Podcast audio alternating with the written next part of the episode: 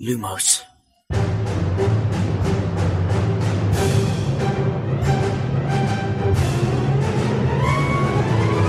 سلام، من خشایارم، اینجا پادکست لوموسه. سلام، من امیدم، این پادکست ارائه‌ای از مرکز دنیای جادوگری و دمنتوره. سلام، من شادی هستم و این سومین سیزن پادکست لوموسه. سلام، منم میلادم و به ششمین اپیزود از زندانی آزکابان لوموس خوش اومدید.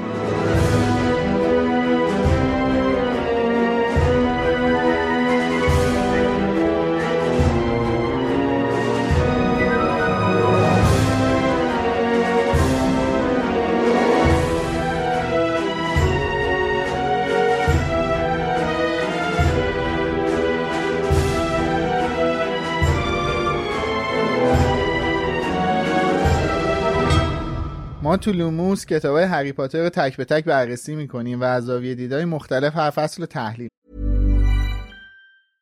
Hiring for your small business? If you're not looking for professionals on LinkedIn, you're looking in the wrong place. That's like looking for your car keys in a fish tank. LinkedIn helps you hire professionals you can't find anywhere else, even those who aren't actively searching for a new job but might be open to the perfect role. In a given month, over seventy percent of LinkedIn users don't even visit other leading job sites. So start looking in the right place. With LinkedIn, you can hire professionals like a professional. Post your free job on linkedin dot com slash people today. Ryan Reynolds here from Mint Mobile. With the price of just about everything going up during inflation, we thought we'd bring our prices down. So to help us, we brought in a reverse auctioneer, which is apparently a thing. Mint Mobile Unlimited Premium Wireless. How to get thirty, thirty, how to get thirty, how to get twenty, twenty, twenty, how to get twenty, twenty, how to get fifteen, fifteen, fifteen, fifteen, just fifteen bucks a month? Sold! Give it a try at mint mobile dot com slash switch. forty-five dollars up front for three months plus taxes and fees. Promo rate for new customers for limited time. Unlimited more than forty gigabytes per month. Slows full terms at mint mobile dot com. Hey there, it's Michelle Norris. I'm host of a podcast called Your Mama's Kitchen. When I travel, I'm usually looking for a way to find a taste of home when I'm not at home. And one of the things I love to do when I am at home is entertain. And Airbnb allows me to do that. When I was in California recently, I rented a house that had a great kitchen. And when we were sitting around the table, we're all thinking, we're in someone else's house. Someone could be in all of our homes as well.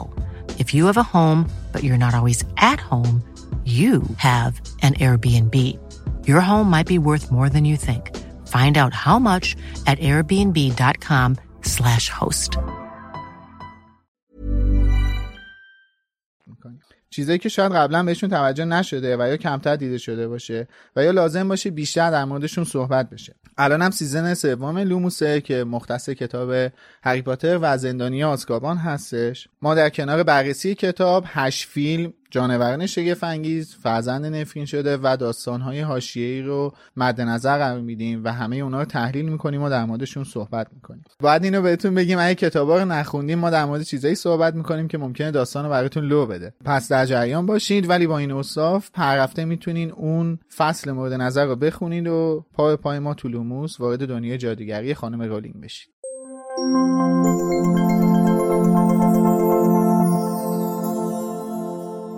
حمایت شما از لوموس بزرگترین دلگرمی برای ادامه راه طولانیه که تو این پادکست پیش گرفتیم. حتما میدونید که ساخت یه پادکست هفتگی نیاز به صرف زمان و هزینه زیادی داره. اگه لوموس رو دوست دارید و علاقه دارید این پادکست تا آخرین فصل از آخرین کتاب هری پاتر ادامه پیدا کنه، میتونید در روش‌های مختلف از ما حمایت کنید. اولین و مهمترینش اینه که ما رو به بقیه دوستای پاترهدتون معرفی کنید تا اونام همراهمون بشن. علاوه بر این میتونید به صورت کاملا اختیاری و به هر مقداری که دوست دارید از ما حمایت مالی کنید. حمایت‌های شما باعث میشه ما بتونیم این راه سخت و طولانی رو با همین کیفیت ادامه بدیم. برای حمایت مالی میتونید از لینکی که توی توضیحات تمام اپیزودا یا توی سایت مرکز دنیای جادوگری هست استفاده کنید. Hi, I'm Daniel, founder of Pretty Litter. Cats and cat owners deserve better than any old-fashioned litter. That's why I teamed up with scientists and veterinarians to create Pretty Litter. Its innovative crystal formula has superior odor control and weighs up to eighty percent less than clay litter. Pretty Litter even monitors health by changing colors to help detect early signs of potential illness. It's the world's smartest kitty litter. Go to pretty litter dot com and use code ACAST for twenty percent off your first order and a free cat toy. Terms and conditions apply. See site for details. Hiring for your small business? If you're not looking for professionals on LinkedIn, you're looking in the wrong place. That's like looking for your car keys in a fish tank.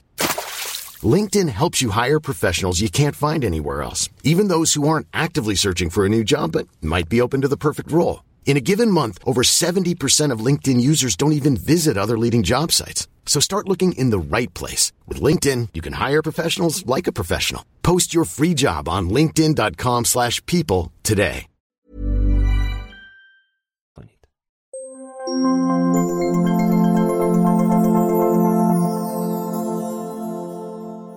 خب ما این هفته دوتا مهمون داریم، سروش و مینا با همونن که سلام میکنم بهشون. سلام بچه‌ها. سلام. سلام. خوش اومدین. سلام. خوش اومدید. خوش اومدید. خیلی ممنون. خیلی خوشحالیم که پیشتونیم امروز. از راه دور البته.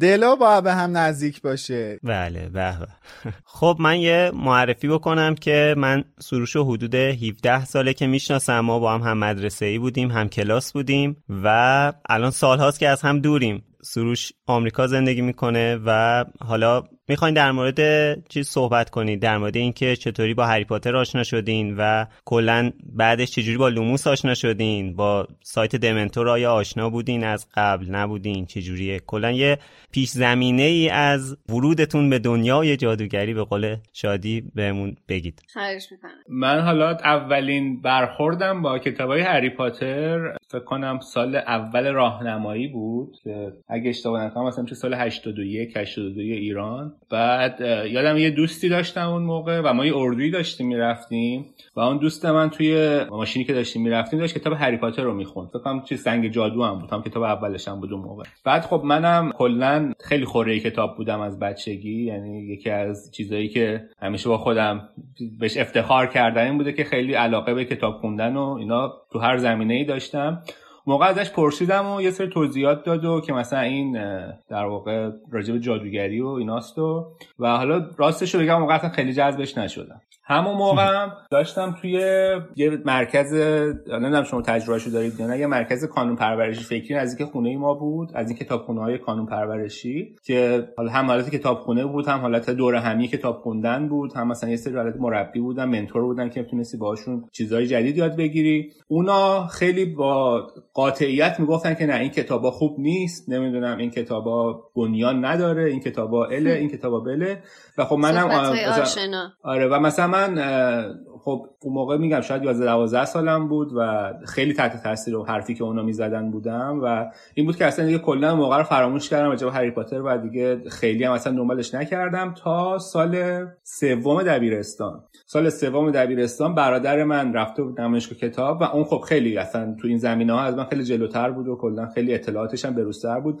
بعد دیگه برادر من رفت نمایشگاه کتاب، سه تا کتاب اول هری پاتر رو با امضای خود خانم اسلامیه گرفته بود و حالا اون کامل میشناخت که این انتشارات اصلیه و مترجمش اینه و اینا. بعد اومد و سر کلکل که به من بیا بخون و این چیه و بعد هی من اذیتش میکردم این چیه رفتی گرفتی و اینا. گفت حالا تو بیا یه دفعه بخون شاید خوشت اومد. یه دفعه بیا بخون و خوشت اومد. دیگه یه شبی من شروع کردم کتاب یکو خوندن و فکر کنم تا مثلا پنج عصر فرداش یه تک بیدار بودم تا کتاب سه تموم شد، مثلا یه همچین حالتی. و بعد دیگه وارد این جو دنیای هری پاتر شدم و خیلی قصه خورم از اینکه زودتر تجربه نکردم. دقیقاً خیلی قصه خورم که چرا اینو زودتر تجربه نکردم. بعدش دست بر قضا با خشایارم که هم کلاس بودیم یه دفعه خیلی اتفاقی بهش گفتم تو هری پاتر رو خوندی؟ گفت آره من هری پاتر فلان البل. خلاصه دیدم که آره منبع و مرجع هری پاتر در اطراف ما خشایاره. دیگه یه سری فیلماشو از خشایار گرفتم و یادم خشایار یه فولدری داشته روی کامپیوترش شامل مثلا فیلمای هری پاتر، مجله هایی که راجع به هری پاتر هستن، عکسایی که راجع به هری پاتر اومدن،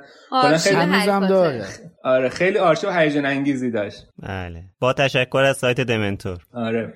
خلاصه با خشایار خیلی به قول معروف نقش خیلی مهمی داشت در پاترهد شدن من و در این حد که من سالی که برای کنکور آماده می‌شدم کتاب آخر اومد، یعنی سال هشتاد و هفت کتاب آخر اومد یادگاران مرگ که از خود خشایار هم گرفتم. آره، یادم ترجمه‌اش اون موقع. آره ترجمه‌اش اون موقع تو من یه شب تا صبح کتاب خشایار رو بهش گفتم فقط یه شب تا صبح ازت قرض میگیرم و همون موقع خوندم و بعدش هم رفتم بهش برگردوندم. این خلاصه دیگه بعدم که اومدیم اینجا بود دیگه، موقعی که من اومدم آمریکا مصادف شده بود با اکران اولین فیلم جانوران شگفت انگیز. به به. دیگه اونم اولین فیلمو با مینا اتفاقا اینجا توی شیکاگو دیدیم توی سینما و بعدش دیگه این مسیر ادامه پیدا کرد. ما رفتیم یونیورسال استودیو، اون در واقع قسمتی که توی اورلاندوی فلوریدا هست و مربوط به در واقع هری پاتر و لوکیشن‌های هری پاتر رو بازسازی کردن. شفقم اول مسافرت اول مسافرت در واقع خیلی اساسیمون توی آمریکا با هم بود که به یه هدفی رفتیم که اوکی مثلا ما می‌خوایم بریم اورلاندو و بریم مثلا این قسمت مربوط به هری پاتر رو ببینیم و خیلی خیلی تجربه خوبی بود، اصلا unbelievable. دیگه در ادامه هم که دیگه خشایار رو از پادکست بایوکست من میشناختم، بعدم وقتی که استوریایی که میذاشت راجع به لوموس، من یه ذره دیر راستش لوموس رو شروع کردم گوش دادن، یعنی فکر کنم تا سه چهارم از فصل یک و اپیزوداش اومده بود بیرون و من تازه شروع کردم پادکست رو گوش دادن، ولی خب رسوندم خودم و الانم که دیگه هفته به هفته باهاتون میام جلو. و متاسفانه من با سایت دمنتور خیلی اون موقعی که تو ایران بودم ارتباط برقرار نکردم، نمیدونم چرا، یعنی احساس می‌کردم که آره نه احساس کردم که اونقدری که نویسنده ها و کاربرای سایت دمنتور نه نه نه مشکلم این بود که احساس می‌کردم اونقدری که اونا راجع به هری پاتر اطلاعات دارن و جزئیاتو میدونن من اصلا نمیدونم و همیشه مثلا یه احساس اینجوری بودم که الان من برم بگم اونجا چی، مثلا اینجوری بود قشنگ یه صد بین خودت احساس می‌کردی. آره دقیقاً دیگه. خلاصه این داستان طولانی من بود با آشنا شدن با کتابای هری پاتر و واقعا فقط تنها حسرتی که می‌خورم اینه که من شانس نداشتم که تقریباً یه هفت هشت سال زودتر شروع کنم کتاب هری پاتر رو خوندن، ولی خب به خاطر یه سری باورهای مسخره‌ای که اطرافم بود یه ذره به تأخیر افتاد. یه نکته‌ای بگم، نکته که نه یه چیز جالب الان تو حرفات، کانون پرورش فکری کودکان و نوجوانان با این هدف تأسیس شدش که فرهنگ کتابخونی و آشنایی با فرهنگ‌های دیگر رو بین کودکان و نوجوانان ترویج بده. سالها با موفقیت تمام این کار داشت انجام میداد و آدمایی از اون کانون بیرون اومدن که خدمات خیلی زیادی به فرهنگ و هنر ایران کردن. من من یکیشونو فقط اسم میبرم که نسل ماها باهاش بزرگ شده، سرکار خانم مرضیه بورمند عزیز که خب ما بله. از یه سنی با تمام کارهای ایشون تو پادکستمون قشنگ نسل ما با تمام کارهای ایشون بزرگ شدش، از مدرسه موشا و بعد زیزیگولو و خانه مادر بزرگه و چه میدونم خودرو ایران یازده و کتابخونه هدهد و و همه اینا بگیر بیا قشنگ ما با اینا بزرگ شدیم که محصول کانون پرورش فکری کودکان و نوجوانان بود و متاسفانه حالا طبق اون اتفاقاتی که تو کشور ما رخ دادش این هدفو بعد از یه تاریخی به بعد گم کردن و خب میبینیم که الان هیچ بازدهی نداره این کانون و عملا هیچ فرهنگسازی انجام نمیده. مرسی. حالا این چیزی هم که تو گفتی خودش نکته جالبی بودش. حالا حرفای سروش عزیزو که شنیدیم، ببینیم مینا چجوری با هری پاتر و لوموس و آیا دمنتور آشنا شده یا نه. آره من اتفاقا منم خیلی نرد بودم، خیلی کتاب میخوندم و اینا. شانسی که داشتم توی تولد فکر کنم همون یازده سالگیم، سال هشتاد یا هشتاد و یک بود، مامانم برام این کتابو کتاب اولو خرید. مثلا حدس میزنم که رفته بود شهر کتاب و دیده بود که چقدر کتاب داغی و فروش داره و اینا، مثلا اونو برام من گرفت و اینا. در واقع مامانم منو پد کرد تو دوران توی دنیای جادوگری. البته بعدش مطمئنم پشیمون شد، چون که دیگه انقدر کتابا رو میخوردم و هی میگفتم که هری پاتر هری پاتر فکر کنم پشیمون شد. یه کاری کردی پشت دستاشو داغ کرد دیگه. آره دیگه فکر کنم از اون به بعد دیگه من کتاب کادو نداد کردن، جدی جنبه نداره. با توجه به اینکه امروز روز جهانی مادرم هستش، ما از همینجا از مادرتون تشکر میکنیم که شما رو وارد این دنیا کردش. آره بعدی که من تقریبا پا به پا میرفتم، این مدلی هم بودش که تو مدرسه بچه ها می اومدن مثلا میگفتیم لو نده فلان، من هنوز نخوندم، یعنی تقریبا پا به پای ترجمه ها میرفتم جلو. با دمنتورم که آشنا شده بودم، میدیدم مثلا پاترهدو چک میکردم و اینا. یه چیزی که دوست داشتم بعدن تغییرش بدم این بودش که برم دوباره اون تستو بدم وقتی که بزرگتر شدم. هی تلاش کردم برم اون تستو بدم ببینم الان چیه گروهم، الان مثلا اون پاترونوس پاترونوم میگفتیم بهش، پاترونوس پاترونوس اون چیه و اینا که هیچ وقت نشد تغییرش بدم. یادم هم نیست سوالا چی بود و جوابی چه جوابی دادم که تو گروه ریونکلا افتاده بودم. پاترونوس هم, هم اسمش خیلی سخت بود. چرا می‌خواستی عوض کنی گروه این خوبی؟ نه گروه نمی‌خواستم عوض کنم. می‌خواستم نه الان که بزرگتر شدم شخصیتم عوض شده یا نه. آره عوض شده یا نه که نمی‌شد تغییر داد. من نرفتم خدایی حالا با یه ایمیل دیگه ترای کنم دیگه. نه معمولا عوض نمیشه. الان ویزاردینگ سنتر سایت که از پاترمور تبدیل شده به ویزاردینگ سنتر عزیزم. ویزاردینگ سنتر مال ما. اوه ببخشید ویزاردینگ ورد. ببخشید من خیلی داشتم این قضیه خیلی بالا برده من می‌کردم. آره ویزاردینگ ورد فکر کنم برید از اول میتونید گروه بندی کنی. یعنی میپرسه ازتون میخواین همون گروه پاترمور باشه یا اینکه دوباره میخواین گروه بندی کنی. آره امتحان امتحان کنم. حالا جالبه مینا گفتش که تو مدرسهشون خیلی پیگیر هری پاتر بودن. یادم شادی هم که صحبت میکرد در راجع به این قضیه میگفت اصلا رسما دعوا بود سر کتابای هری پاتر تو آره. کتابخونه مدرسهشون. آره. ما چقدر مدرسه‌مون بیخود بود خشایار. فکر کنم فقط من و تو هری پاتر میخوندیم. مدرسه ما هم بیخود بود با این حساب. چرا نه واقعا بیخود بود. یعنی پسرونا مثلا که زیاد خبر خاصی نبوده. نمیدونم. آره بابا. والا سروش جان ببین مدرسه‌ای که از اول دبیرستان شما از مثلا چهارم تیر میری سر کلاس اول دبیرستان برای اینکه کنکور نتیجه خوبی داشته باشی مشخصه که آره قراره چه اتفاقی برات بیفته.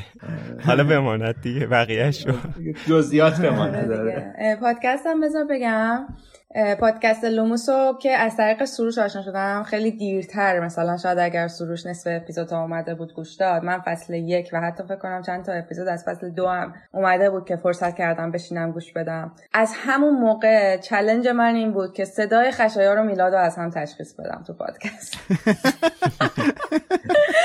یعنی واقعا واسم اینجوری بود که هر وقت هر کدومتون صحبت می‌کردید اینجوری بود خب امید و شادی رو که تشخیص میدم هر دقیقه اسمش می‌پرسم الان این خشایاره یا میلاده. یعنی جلوش کردی صدای منو تشخیص دادی بین بچه‌ها. آره خیلی باهوش شد. مشخص ریونکلایا رو فقط تشخیص میدی. آره دقیقاً. الان خوشحالم که شما رو دیدم. امیدوارم که دفعه بعدی دیگه یه ذره راحت‌تر صداتون رو تشخیص بدم. الان صدا رو تشخیص میدادم اسما یادم میرفت. تا مدت‌ها امید و میلاد رو هم اشتباه می‌کردم. نه از کجا درست شدی موضوع که بله داریم از اینا. تشکر میکنم. خدای شکرت من تنها کیس زنده روی زمین نیستم که این اتفاق برای من افتاده. اتفاقا دیروز توی توییتر یکی از شنونده ها میگفت من خشایار رو امیدو نمیتونم تشخیص بدم. بعد من میگفتم خب مثلا سمت عکس بود میگفتم آقا مثلا سمت چپی امیده سمت راستی خشایاره. بعد میگم نه اینا قیافشون هم شبیه همه. الان به من میگو کدوم به کدومه خط با هم میکشیدم. آره منم راستشون چند دقیقه اول هی تقلب میکردم اسما رو نگاه میکردم پایین دیگه. حالا من ببخشید. حالا ما تازه اول اپیزود اسمامون رو خودمون با صدای خودمون میگیم برای اینکه خب یکم این کمک میکنه به اونایی که مثلا صدا رو نمیشناسن.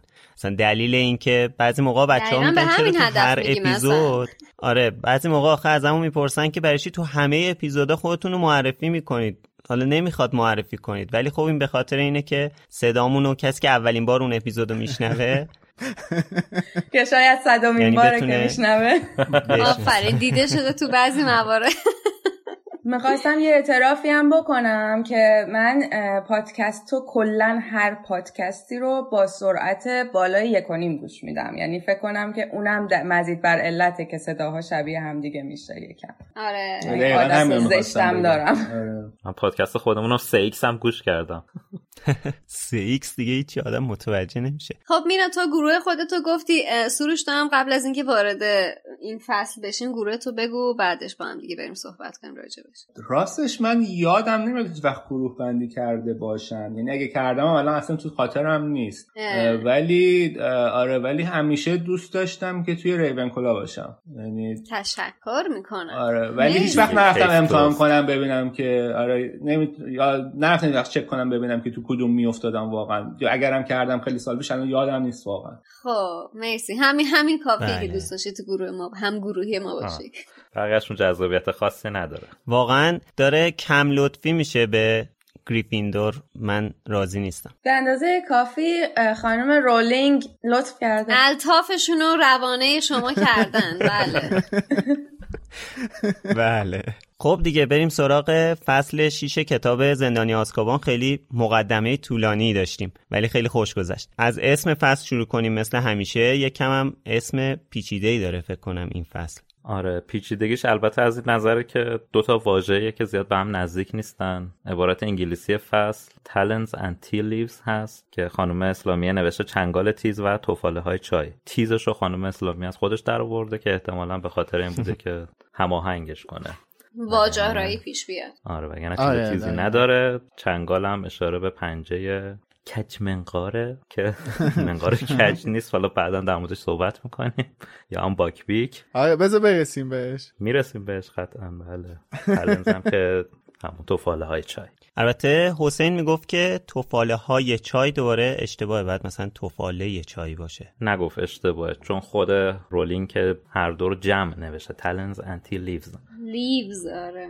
آها گفتش اگه من بودم می نوشتم چنگال های تیز و توفاله های چای. خانم اسلامی اول رو مفرد نوشته، دومی رو جمع نوشته. اینجا اون دوباره اون بحث همون واژه‌آرایی میشه دیگه. اگه تیز رو اضافه کردیم که واژه‌آرایی ایجاد کنیم، بعد اون مفرد و جمع هم رعایت کنیم که اون واژه‌آرایی حفظ بشه دیگه. آره دیگه سلیقه‌ای بیشتر. آره این فصل اینجوری شروع میشه که از اون فصلاییه که دریکو مسخره بازیاشو شروع کرده. هری میادش تو سرسرای بزرگ میبینه این مردک یه گوشه واسه خودش معرکه گرفته، داره زنجیر پاره میکنه و ادای هری رو در میاره و حس هری رو داره در میاره و قشنگ از اون کاراییه که از اول سال داره میره رو مخش. حالا جالبه که تا الان دریکو بیشتر فقر خانواده ویزلی رو سوژه میکرد ولی الان حرفاشو بیشتر برده سمت هری. در واقع سعی داره که هری رو ضعیف نشون بده که انصافاً توی دو سال گذشته هری آدم ضعیفی نبوده، یعنی هیچ چیزی نشون نداده که نشونه ضعف باشه. اتفاقاً خیلی شجاع و قوی هم بوده. اصلا برای همینه که رو مخشه این کارهای دریکو، به خاطر اینکه رفته این همه کار کرده، اصلا مدرسه رو نجات داده، دنیا رو نجات داده. این دوتا اتفاقی که افتاده به دو مدل مختلف با ولدمورت روبرو شده. حالا درسته که یکم شانس آورده که از اون مخمسه اومده بیرون ولی به هر حال خیلی شجاع بوده دیگه. حالا این داره میگه که من این ضعیفه و مثلا خیلی اینجوری داره تحقیرش میکنه، واقعا رو مخه. دریکو کلا سلطان نیاز به جلب توجهه دیگه. این هر چیزی که باعث بشه جلب توجه کنه چنگ میزنه بهش. آره واقعا به قول امید خیلی هم زیبا چنگ میزنه واقعا. اینجوری تربیت شده دیگه. نونور خونه بوده. تو خونه همیشه تو چش بوده، بعد اومده اینجا میبینه همه مثلا به هری توجه میکنن، به خاطر همین داره مقابله به مثل میکنه. رقیب دیده واسه خودش دیگه. احساس من میذارم شبیه این بچه های لوس امروزی میشه دیگه. یه سری بچه هایی که تو خونه نه نمیشنون، بعد بیرون که میان مثلا دیگه میخوان هیچ وقت نه نشنون. احساس کنم نسلشون هی داره بیشتر میشه. اون بیشتر کم شبیه دادیه. دقیقا همطوریه. آره دادیه. نسخه دراکو نسخه فیت و لاغر دادلیه یه جورایی به نظرم. تنها تفاوتی که من میتونم بگم بینشون هست اینه که اون اندازه دادلی شاید غذا و اینا نمیخوره. باهوشتر، رزالتش هم بیشتره. آره. اتفاقا خانواده دورسلی و مالفوی هم خیلی شباهت به هم دیگه دارن. دقیقاً. از یه سری نظرها خیلی شبیه هم دیگه هم و خب معلومه خب آدمایی با اون تفکر بچه‌هایی با این تفکر هم تحویل جامعه میدن دیگه. دقیقاً. خب این اتفاق که میفته و دریکو داره این حرکت‌ها رو انجام میده، دوستای هری سعی میکنن که حالش رو بهتر کنن. مثلا فرد و جورج میان از این میگن که چقدر دریکو توی قطار ترسیده بوده تا حدی که مثلا میگن داشته خودش رو خیس میکرده. بعد رون از تجربه بازدید پدرش از آزکابان میگه، یعنی میگن که بابا مثلا واقعا دمنتورا ترسناکه، واقعا حق داشتی که اینطوری مثلا پنیک کردی یا اینکه مثلا حالت بد شده و اینا. ولی این حرفا رو هری تاثیر عکس میذاره چون از وقتی که اومده تو هاگوارتس تا حالا تو همچین موقعیتی قرار نگرفته. الان خجالت میکشه، معذب میشه. همیشه اون سعی میکرده که از بقیه دفاع کنه. حالا الان بقیه دارن مثلا بهش کمک میکنن، سعی میکنن که پشتشو بگیرن. یه ذره بحث سن هم هست خشایار، یعنی حالا هری اونقدری الان مثلا آدم بزرگی که حساب نمیشه که توقع داشته باشی که مثلا بر از فرد و جورج مراقبت کنه. حالا درسته که در آینده اتفاق میفته، ولی اه. الان احساس میکنم که مثل یه بچه در واقع سال سومی عادی اتفاقی افتاده و این یه ضعفی از خودش نشون داده و الانم به خاطر اون ضعف نگرانه و نیاز داره که شاید بقیه بهش این اعتماد به نفس رو برگردونن که نه هم این چیز برای همه عادیه و برای همه نورماله و اتفاق میفته و از این صحبت ها. این احساس میکنم شاید اینجا یه ذره اصلا هری پاتر به عنوان یک دانش آموز سال سومی مد نظر خانم رولینگ که شاید سنش کمه تا اینکه یه جادوگری که قراره بره در آینده مثلا با ولدمورت بجنگه و قهرمان باشه. آره قهرمان باشه. نکته مهمتر اینه که قبل از همه این حرفا جورج برنامه تحصیلی اون سالو میده دست بچهای سال سومی که هری، رون و هرمیونی هستن و کلاسای درس هرمیونی. قشنگ اینجا خیلی صریح اشاره شده که ساعت نه باید بری سر ست کلاس. یاد انتخاب واحدهای خودمون افتادم. آره سه تا کلاس رو هم برمی داشتیم، بعد تداخل پیدا میکرد، برنامه هم داغون بود، پولم پرداخت میکردی میرفتی دوباره باید از اول میشستی، کلاسای مزخرف و بهت میافتاد، آخرم با هرچی استاد مزخرف بود. من ببخشید از دانشگاه نمیتونم چیزای قشنگ بگم، خاطرات خوبی ندارم. بعد یه چیز جالب اسم کلاس هاست، همین کلاسایی که هرمیونی همین ساعت اول اولین روز دوم سپتامبر اولین روز مدرسه داره، اسم کلاسای هرمیونیه. حالا که خب حالا پیشگویی که پیشگویی مشکلی باش نداره، ولی علوم مشنگ ها و ریاضیات جادویی. با توجه به اینکه ما هم خیلی توی این یک سال خورده ای خیلی کامنت گرفتیم در مورد تئوریایی که شنونده ها داشتن و خیلی به این درس ریاضیات جادویی اکتفا میکردن، تکیه میکردن به این که خب نه مثلا جادوگره تو مدرسه ریاضیات هم میخونن. اینو من میسپارم به دستان پرتوان امید عزیز که در موردش صحبت کنه، ببینیم که ماجرا چیه. اسم درس ریاضیات جادویی اریثمنسیه. این کلا واژه‌ایه که وجود داره، از ابداعات خانم رولینگ نیست، یه نمیدونم چطور بگم، یه واژه باستانی هم هست، یه علمی بوده مال یونان باستان تا جایی که من حسین سرچ کردیم که در مورد ارتباط اعداد با حروف اسم آدما یا ماه تولدشون بوده برای پیشگویی آیندهشون. اوه چه جاله، یعنی یه چیز تو مایه‌های ابجد میتونه شبیه اونم باشه. آره ولی توی کتابای هری پاتر تعریفی که ازش اومده اینجوریه که شاخه‌ای از جادویه که در مورد ویژگی‌های جادویی اعداده، یعنی این درس در مورد خصوصیات جادویی اعداده. برای همین به نظر من میرسه که ریاضیات جادویی نه براش مناسبه نه نامناسبه، یه جورایی وسطه، چون ریاضی نیستش، به هر حال دعانویسی نبوده، نظریه اعداد جادویی، عدد حروف. و حالا یه مصاحبه هم خانم رولینگ داشته در این مورد که ازش پرسیده بودن که آرتمنسی چیه تو هاگوارتس و گفته که علم پیشگویی آینده بر اساس اعداده. بعد یه جوری هم گفته که انگار مثلا خودش کامل نمیدونه، مثلا گفته منم اینجور حدس میزنم، بعد آخرش خودش گفته من خودم هم واقعا نمیدونم. دستش درد نکنه. من واقعا فکر میکنم که این نمیدونم معادلش شاید علم جفر بشه به زبون ما و خب حالا من نمیدونم اصلا چه چیزی بگم. فقط بر اساس تعریف رولینگ پیشگویی یا طالبینی از روی اعداد و ارقامه. علم چی؟ جفر. من فکر میکنم معادلش به زبان فارسی علم جفر میشده، حالا دانسته یا نادانسته استفاده نشده، ولی ریاضیات جادویی من میخوام این مجادله رو باهات بکنم که من باهات موافق نیستم اصلا ری... چون وقتی ریاضیات جادویی رو میخونی اولین کانسپتی که تو ذهنت میاد اینه که مثلا الان اینا معادله خط رو با یه وردی حل میکنن یا مثلا یه واقعا چیزی بوده که خود خانم رولینگ هم میگم تعریف مشخصی ازش نداره. اون زمانی هم که این کتاب ترجمه شده از خانم اسلامی هم نمیشه همچین توقعی داشت، چون واژه‌ش رو بخوای بررسی کنی به حساب کتاب میرسه و اینکه مطلقاً این ارتیمنسی برگردون فارسی نداره. می... یه مشابهتایی میشه طبق حرف تو داد با یه سری از این علوم باستانی و اطلاعات دیگه، ولی میگم معادل دقیق نداره واقعا برای فارسی. ببین امید، البته به نظر من باز بین ریاضیات و حالا معادلات فارسی که وجود داره چیز بهتری هم میتونست باشه. ما توی دبیرستان فکر کنم سوم دبیرستان بچه‌ای که رشته ریاضی فیزیک باشن یه درسی داشتیم به اسم حسابان. خب حسابان دقیقاً همین داستان. آره در نتیجه شاید این میتونست بشه حسابان مثلا جادویی یا حساب جادویی، یعنی یه چیزی هم خانواده حساب باشه، چون اریثمنسی دقیقاً یه همچین ریشه‌ای داره توی فارسی، از ریاضیات دورتر، حالا یه جوری یه چیزی که به حساب و کتاب بیشتر ربط پیدا کنه. من میگم نه مناسبه نه نامناسبه. آره این چیزی هم که تو گفتی منو دو تا فرضیه تو ذهنم شکل داد. یکی این که میگی برای پیشگویی آینده باشه، حالا باز بچه‌هایی که ریاضی فیزیک بودن احتمالاً بتونن بهتر درکش بکنن. ما یه سری سری اعداد داشتیم که یه سری سریای معروف هم داشتیم، مثل سری فیبوناچی و نمیدونم چیزایی که میتونستی پیش بینی بکنی عدد بعدیش چیه، میتونی پیش بینی بکنی مثلا سری بعدیش چیه، پنج تا بعدیش چیه. یه احتمالی داره که با دنباله سری دقیقاً باهم. شاید مثلا یه ارتباطی با اینا داشته که مثلا با استفاده از اعداد میتونستن پیش بینی بکنن که خب حالا این به درس پروفسور تریلانی هم البته مرتبطه که تو این فصل میخوایم راجعش صحبت کنیم، که تو مثلا سه وعده بعد زمان واسه تو این اتفاق میفته.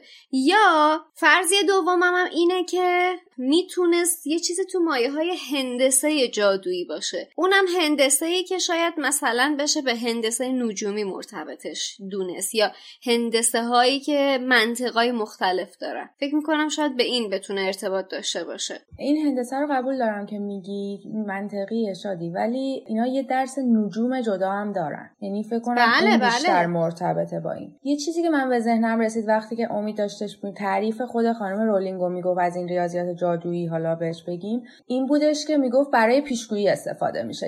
این برای من منطقی نیست، برای اینکه هرمیونی از درس پیشگویی ترلانی متنفر بود و حتی که اومد بیرون از کلاس، ولی ریاضیات جادویی رو به عنوان جایگزین میگفتش که مثلا علم به این قشنگی آدم چرا بره سر کلاس پیشگویی بشینه، اگه هر دوتاش پیشگوییه چرا هرمیونی یکیشو دوست داشته یکیشو دوست نداشته. این تعریفی که رولینگ کرده به نظر فقط می‌خواسته فرار کنه. از این کنه. جهت میشه بهش نگاه کرد که چون بر اساس اعداد بوده، شاید چون یه لاجیکی پشتش بوده. آره ببین اتفاقا میخوام از یه جنبه دیگه بهش نگاه کنم. من خب اینکه نوشته ریاضیات جادویی، خب آدم هیچ تصوری از پیشبینی و پیشگویی و این چیزا توش نداره دیگه تو این اسم، ولی وقتی که این توضیحات و امید داد، حالا اون حرف هرمیونی برام بیشتر معنی پیدا میکنه که چرا این دوتا رو با هم مقایسه میکنه. یعنی تا قبلش آه. فکر میکردم که چون اینا همزمانه صرفا داره میگه من ترجیح میدم سر اون کلاس بشینم تا سر این کلاس بشینم، ولی آه. الان حرفش معنی دیگه‌ای پیدا میکنه، میگه که اون درس خیلی درس بهتری است، این چیه چرت و پرته. یا به قول سروش اون چون منطق داره احتمالاً بیشتر میپذیرتش. خیلی واسم جالب بود الان همه این توضیحاتی که حالا همه حرف زدیم. یه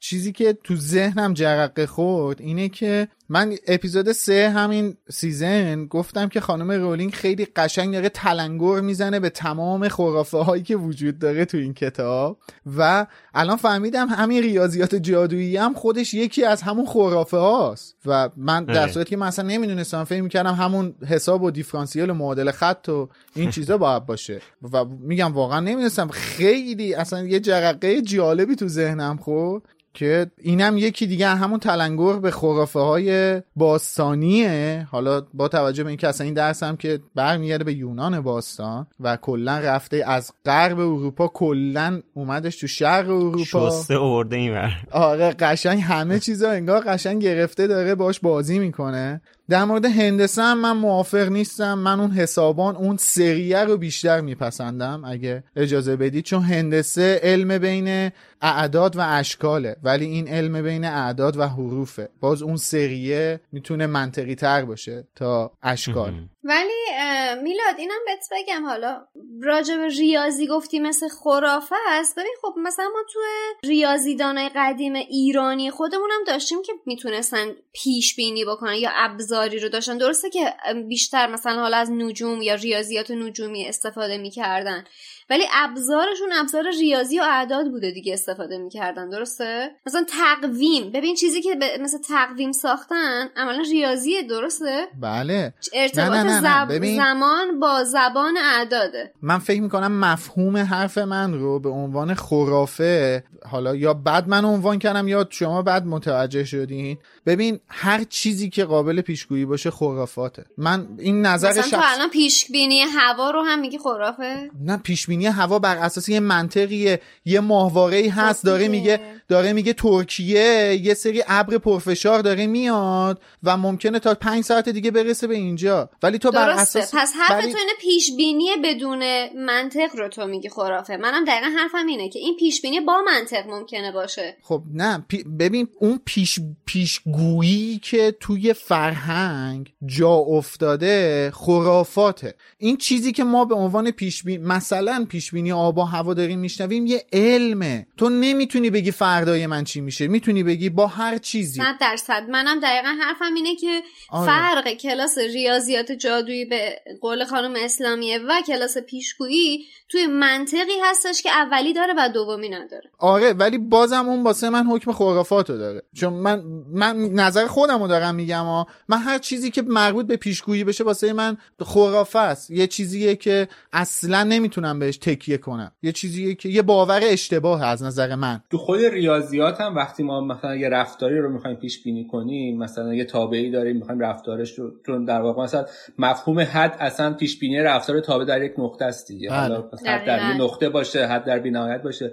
اونجا ما به این خاطر میگیم که منطقیه جوابمون که یک سری قرارداد رو قبول کردیم، مثلا قبول درسته. کردیم اگر این تابع بره به سمت مثلا حالا فرض کن به بی‌نهایت، ما با این تقریب بیانش میکنیم یا اینجوری مثلا با این فرض با این فرض باهاش برخورد میکنیم. اون فرضه میتونی باز بری تو بحر اون و بحث کنی که آقا اون فرضه منطقی نیست، تو چرا مثلا یه تابع رو که تو بی‌نهایت مثلا مقدارش صفر میشه رو میای ازش مشتق میگیری دوباره حدش رو حساب میکنی. یعنی بل.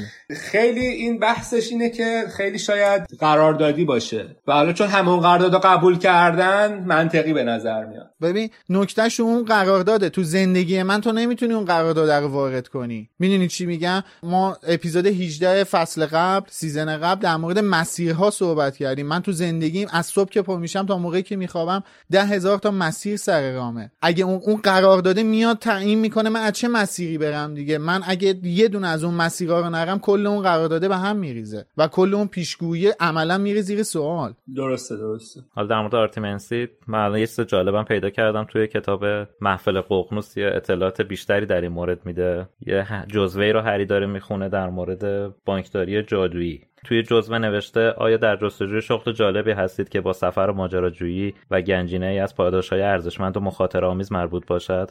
پس در فکر یافتن شغلی در بانک جادوگری گرینگوتس باشید که در حال حاضر برای انجام مأموریت‌های هیجان‌انگیزی در خارج از کشور در زمینه طلسم شکنی نیروی تازه استخدام می‌کند. اینا در ادامه خود هری میگه اما حیف که ریاضیات جادویی لازم داره. تو می‌تونی شغل رو انتخاب کنی هرمیون. یعنی برای این شغل شغل طلسم شکنی در گرینگوتس یکی از نیازاش متخصص بودن یا آگاه بودن امه. به این علم آرتیمنسیه. پس صرفاً پیشگویی از جنس تریلانی نیستش، با اعداد یه منطق داره. آره. حالا درس بعدی هم که ماگل استادیز هست که خانم اسلامی هم نوشته علوم مشنگ ها و من به جز اون واژه مشنگ که قبلا در موردش صحبت کردیم ایرادی بهش نمیبینم. علوم مشنگ ها یا ماگل استادی هم در مورد زندگی روزمره و تاریخچه آدمای غیر جادوییه که از یه دید غیر جادویی بتونن به ماگل ها هم جادوگرا و ساحرا آگاه بشن. واقعا کنجکاو هم ببینم چی درس میدن. مثلا نحوه کار اردک پلاستیکی رو توضیح میدن. همگه نحوه استفاده از تلفن رو بهشون یاد بدن. اینترنت و تلفن رسالت خودشون رو انجام دادن. ماشینای تسلا. آره.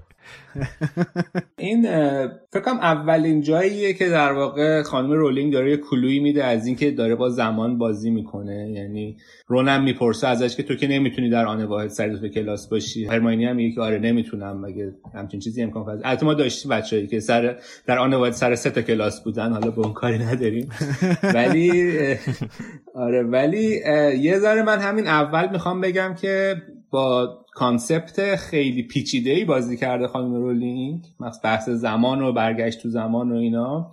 و حالا فصل جلوتر هم حالا میریم میبینیم که یه ذره از نظر لاجیکال نمیخونه این قضیه دیگه. یعنی بحث مسافرت در واقع برگشت توی زمان که یک بحث خیلی طولانیه بین همه فیزیکدان‌ها و اونایی که دارن توی این زمینه کار میکنن، ولی در همون حدی که خواسته ساده سازی کنه که توی یه کتاب مثلا با این در واقع پیش زمینه بیارتش، احساس میکنم که یه ذره باز اون کانسپت اصلیشو بیخیال شده. اینکه همه به مثلا قاطعیت میگن که آقا شما نمیتونی توی زمان برگردش رو تغییر بدی، سعی کردن رعایت بکنه، ولی خب یه جاهای باگ داره، مخصوصا توی فیلم که حالا باز خود خانم رولینگ نمیدونم چقدر دخیل بوده در نوشتن فیلم نامه این کتاب سه. من همیشه گفتم کتاب یک و دو و فیلم یک و دو بیشترین وفاداری رو نسبت به هم دارن، از فیلم سه که کلا اصلا مسیر فیلم و کتاب یه ذره عوض میشه، اصلا چیزایی توی فیلم هست که توی کتاب نیست و برعکس. همینم شد که من یک اعترافی بخوام بکنم، اینه که من فرزند نفرین شده رو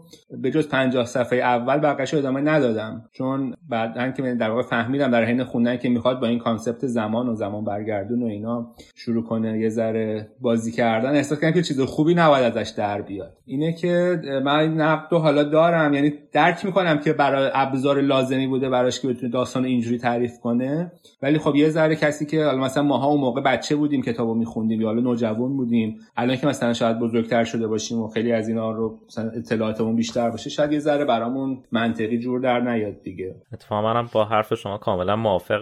استفاده از زمان برگردان و اینجور چیزایی کلن یه متد تقریبا چیپه توی داستان سرایی و اینا، و یه جورایی کارو برای نویسنده راحت میکنه که همه مشکلات رو با اون حل کنه و جدای از اون اصلا این بخش منطقی نیستش که یه وسیله به این خطرناکی که توی داستان بارها اشاره شده که چقدر میتونه عواقب وحشتناک داشته باشه رو به دانش آموز بدن که چند تا درس و همزمان بتونه بخونه. حالا هر چقدر هم دانش آموز باهوش و منظم و قانونمند باشه مثل هرماینی، اصلا دلیل نمیشه که شما همچین وسیله‌ای رو بدی به یکی که بخواد بیاد اون درسش رو مثلا یه درس دیگه هم بخونه همزمان. اینا رو باید مدافعین خانم مکگوناگل پاسخگو باشن. دوستان جواب کوبنده ای میکوبم تو دهنت. و اینکه یه مشکل بزرگش اینه که تمام قضایای داستان و هر هفت داستان با این میشه حل بشه و هر کی بگه نه نمیشه یه جورایی داره بهانه میاره، چون با همین اتفاقاتی که تو این کتاب افتاد شما هی میتونی یه راه دررویی ازش پیدا کنی که با زمان برگردون بتونی این مشکل هم حل کنی. برای همین کلا اگه نبود خیلی بهتر بود. دقیقاً مثلا چند سال برگردی عقب پیتر پتیگرو نتونه بره لو بده. حالا آره. همون کانسپت دیگه. آره. آره. اونجا که می‌خواست لو بده برمیگشت یکی میزد تو دهنش میگفتی دهنش دیگه کار تموم میشد. من دو تا چیز بگم اضافه کنم به حرفاتون. یکی این که حالا ضمن این که موافق تمام حرفایی که زدین هستم منم، چون اصلا کلا بازی با زمان من خودم خیلی دوست دارم، فیلم، سریال، کتاب زی... خیلی توی این مبحث خیلی علاقه دارم بهش و فیلم و سریال زیاد دیدم، کتابم چند تایی خوندم، کلا چیزیه که خوشم میاد ازش، ولی خیلی چیز خطرناکیه واسه یه نویسنده، حالا تو هر قالبی چه کتاب باشه چه فیلم نامه چه هر چیز دیگه ای، خیلی چیز خطرناکیه. چون به قول امید جدا از این که ممکنه یه رادر یه حس رادر رو به مخاطب القا کنه، ممکنه هزار تا باگ منطقی هم تو ذهن خواننده درست بکنه. من یه جا یادمه که یه جا خونده بودم خود خانم رولینگ پشیمون بوده که از اینکه این کارو کرده و کلا بعدن یعنی چند سال بعد پشیمون شده از اینکه یه همچین کانسپتی رو ایجاد کرده توی کتاب. همین که دیگه ازش استفاده نکرد مشخصه دیگه، اصلا پروازه دیگه، همین خودش نشون دهنده این تصمیم هست. آره. بعد یه جای دیگه یه تئوری داشتم میخوندم، یادم نیست کجا بود، واقعا یادم نیست، اگه پیدا کنم حتما لینکشو میذارم، که توضیح داده بود که توی این دوره انگار که این زمان برگردان یک وسیله تازه اختراع شده است، یه چیزیه که مثلا چند وقتی اختراع شده و وزارت اون سازمان اسرار وزارت سحر و جادو داره امتحانش میکنه و رو حساب این که پروفسور مکگوناگل آدمیه که اصلا کارمند وزارت سحر و جادو بوده، تو جنگ اول جادوگرا هم جزء عوامل وزارت سحر و جادو بوده، اصلا جزء محفل ققنوس نبوده، با رایزنی‌هایی که میکنه به صورت تست میگیره که هرماینی بتونه یه تستی روی این محصول تازه اختراع شده انجام بده و انگار محدودیت‌های خاص خودش رو داشته، چند ساعت بیشتر عقب جلو نمیره و یه سری لیمیتدهای خودش رو داره. حالا من این یه تئوری بود، من واسم منطقی بود که مم شاید یه همچین چیزی باشه، یعنی زمان مثلا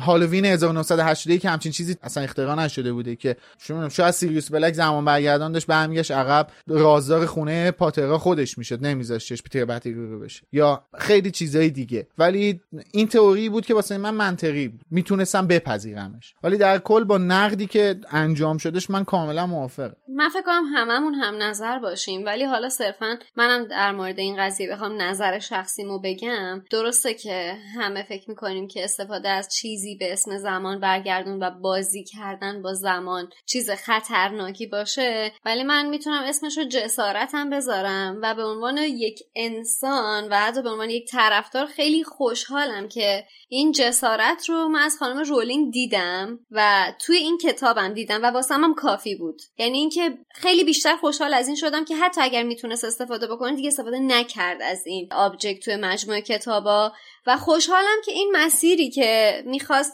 تست بکنه حالا با زمان بازی کنه رو هم توی این کتابا مخصوصا تو نیمه اول کتاب ها به چالش کشید خودشو و این کار رو انجام داد. به نظر من اتفاق جذابی رو رقم زد. درسته پر از باگه، استفاده کردن ازش خطرناکه، گوشش خیلی بازه، ولی به نظر من دیکته نانوشته نمیشه دیگه، یعنی دیکتهشو نوشت بعد دید که خب حالا ممکنه غلط از آب در بیاد و این کار رو نکرد. من فکر کنم این خیلی ارزشمندتره. آره. خب بچه‌ها میرن سمت کلاس پیشگویی و با سرکاد دوگان روبرو میشن، یه شوالیه که مثلا باید نماد اعتماد و امنیت باشه ولی همه چیز هست غیر از اونی که باید باشه، اصلا طرف خلوچله. حالا درسته خیلی بامزه است این تیکه حرفایی که میزنه ولی کلا آدم عجیب و غریبیه. حالا در مورد سرکادوگان هم یه داستان خود خانم رولینگ نوشته که با ترجمه امین بهرمند توی سایت میتونین بخونین. یه داستان کوتاه. سرکادوگان واقعا توی دنیای جادوگری بوده و توی دوران خودش آدم تقریبا جدی بوده، یکی از شوالیه‌های میزگرد مشهور شاه آرتور بوده، ولی خب از تمام اسنادش حذف شده که ماگلا در موردش اطلاعی نداشته باشن. بعد یه ماجراجویی با مزه با اژدها داشته که با یه چوب دستی شکسته میرفته به نبردش و اون چوب دستی میخوره به زبون اژدها اژدهاه و یه اتفاقاتی براش پیش میاد و این نحوه آشناییش با این اسبش هم تو این داستان نوشته که حتما بریم بخونین، خیلی بامزه است. ولی چون نماد تلاش و کوشش بوده توی دنیای جادوگری، به خاطر اینکه با وجود اینکه فقط یه چوب دستی شکسته رفته به جنگه اژدها، ازش ضرب المثل هم در آوردن. توی داستان نوشته که جادوگرای مسن وقتی میخوان بگن که تمام تلاشمو میکنم از ضرب المثل سوار اسب شه کادوگان میشم استفاده میکنم. یه ذره البته نماد حماقت هم بوده، با چوب دستی شکسته رفته به جنگ اژدها. قطعا اسکول بوده، این که شکی درش نیست. اصلا تمام نمادهای جنون ما تو همین کتاب دقیقشون میبینی. من سوالی که برام هست اینه که کدوم پادشاهی به این لقب سر داده؟ خب نوشته تو داستانکش دیگه این رفیق مرلین بوده، پارتی بازی کردن نشوندنش سر میز کینگ آرتور. بله. خب از آیه سرکادوگان خلوچل بگذریم بریم سراغ یه خلوچل دیگه، البته بحث از سرش که حالا ایشون واقعا خلوچل هست یا نه، حالا بهش میرسیم. شروع کلاس تریلانی که عالیه، هم باحاله هم به بهترین شکل با شخصیت تریلانی آشنا میشیم. این حالت عجیب غریب بودنش و بعدم این پیشگوییایی که میکنه که تقریبا همش هم درسته. واقعا خانم رولینگ ما رو توی دوگانه عجیب قرار میده که آخر نمیدونیم این پیرزنه خلوچله یا واقعا یه چیزی بارشه، چون پیشگوییاش که معمولا درست از آب در میاد. آخه جلوترم مگوناگل از این صحبت میکنه که تریلانی هر سال مرگ دانش آموزی رو پیش بینی میکنه که اتفاقی هم نمیفته، بعدش همه سالم و سلامت برمیگردن خونه هاشون. امسال کلا به این نتیجه میرسیم که این واقعا قلوچله، به خاطر این چرت و پرت زیاد میگه. ولی طی چند سال آینده به خصوص توی داستان محفل ققنوس اون آخرش، اصلا با فهمیدن اون داستان پیشگویی که میفهمیم کل بیس داستانو شکل داده، یکم شک میکنیم به این خلوچل بودن این آدم. یعنی واقعا فهم کنیم که نه واقعا درسته، این حرفای درستی میزنه، داره پیشگویی‌های درستی میکنه. من هنوزم به نتیجه نرسیدم خودم که واقعا این خلوچله یا واقعا پیشگویی‌های درستی میکنه، واقعا یه پیشگوه. ببین میدونی جواب سوال تو دامبلدور تو همون کتاب محفل ققنوس داده، جواب سوال تو همون انتخابه است. اونجا این یه, یه چیزی رو گفته. خب من نمیگم پیشگویی نکرده، یا اونجا هم داره شیاد بازی در میاره توی اون بحث پیشگویی آخری کتاب محفل ققنوس. اینجاها که داره شیاد بازی در میاره، اصلا به ذرس قاطع میدونیم که داره شیاد بازی در میاره، ولی اونجا رو میدونیم که اینجوری نیست. یه چیزی و یه ویژنی رو دیده، گفته، ولی ولدمورت انتخاب کرده. ولدمورت یه انتخابی این وسط. اصلا ولدمورت اگه به هیچ کدوم از حرفای این پیشگویی اهمیتی نمیداد، هیچ کدوم از این اتفاقا نمیافتاد، حتی خودش هم نمیمرد. آره. خیلی ساده است. من میدونی میخوام به چی رو بگم بحث انتخابه. ببین یه سری حرفا خشایار خاصه و ناخواسته تو یه سری شرایط، من اینجا تو رو میخوام پرتت کنم تو فیلم اینسپشن. تو تو یه شرایطی یه حرفی رو میشنوی، این اینه یه بذر کاشته میشه تو مغزت، بعد اصلا نمیدونی این، ولی تو تو ذهنت داره رشد میکنه. همین کتاب صفحه صد و سی و دو رو باز کن، رون داره فال چایی هری رو میگیره، نوشته که با دقت به پیشانیش چین انداخت و گفتش که یه لکه هستش شبیه کلاهای نظامیه، شاید در آینده در وزارت سحر و جادو کار بکنی. هری در آینده در وزارت سحر و جادو کار میکنه.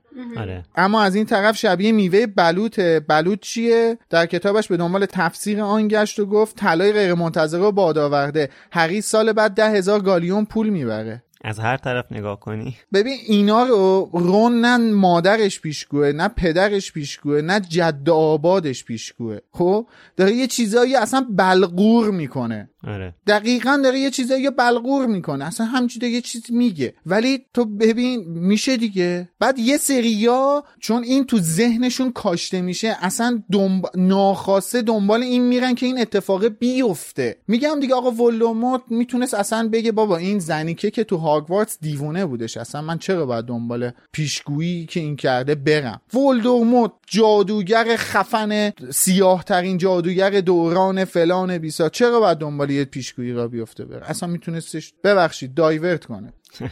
پس چی باید بلند میشد میرفت؟ خیلی ساده است. واسه اینه که من میگم شیادانه است، واسه اینه که من میگم واسه هم خرافاته، نمیتونم قبولش کنم. ببین توی فالگیری و پیشگویی‌های الان هم دقیقاً همین داستانه. حالا بخشیشو من با تو موافقم و میخوام با یه ادبیات دیگه عنوانش بکنم. اون بخشیش که میگی که آینده رو پیش بینی میکنه، ولی در حقیقت میتونیم بگیم این اسمش پیش بینی نیست، این جهت‌دهی تو به اون سمته. یعنی طرف داره برای تو تعیین تکلیف میکنه، یعنی داره برای آینده زندگی تو جهت تعیین میکنه که تو بری به اون سمت، و بعد تو ناخودآگاه و خودآگاه حتی به اون سمت میری و هر چیزی رو نشونه‌ای بر تایید اون صحبت میبینی. چرا؟ چون یه نفر به تو جهت داده. آخه حرفا هم دقیقاً اینجوری دقیق نیستش که هیچ وقت. نمیدونم تجربه‌شو داشتید تا حالا یا نه. کاملاً یه سری حرفای مبهم کلی هستش که به تو فقط جهت میده، چند تا مثلا نکته کوچیک که تو از هر زاویه‌ای این حرفو به هزار نفرم بزنی، هر هزار نفرشون میتونن بر اساس بر ظن خودشون بر اساس ظن خودشون مسیری رو برای رسیدن به اون داستان تعریف بکنن، یعنی دقیقاً راه رسیدن به اون قضیه رو تعریف بکنن. پس در نتیجه این پیش بینی نیست، این در حقیقت یه تعیین تکلیفه، یعنی جهت تعیین کردن واسه زندگی. حالا این یه بخشیشه که در مورد آینده است، ولی من اون بخش دیگه‌ش رو که تشخیص گذشته هست رو نمیتونم هنوز براش منطقی پیدا بکنم.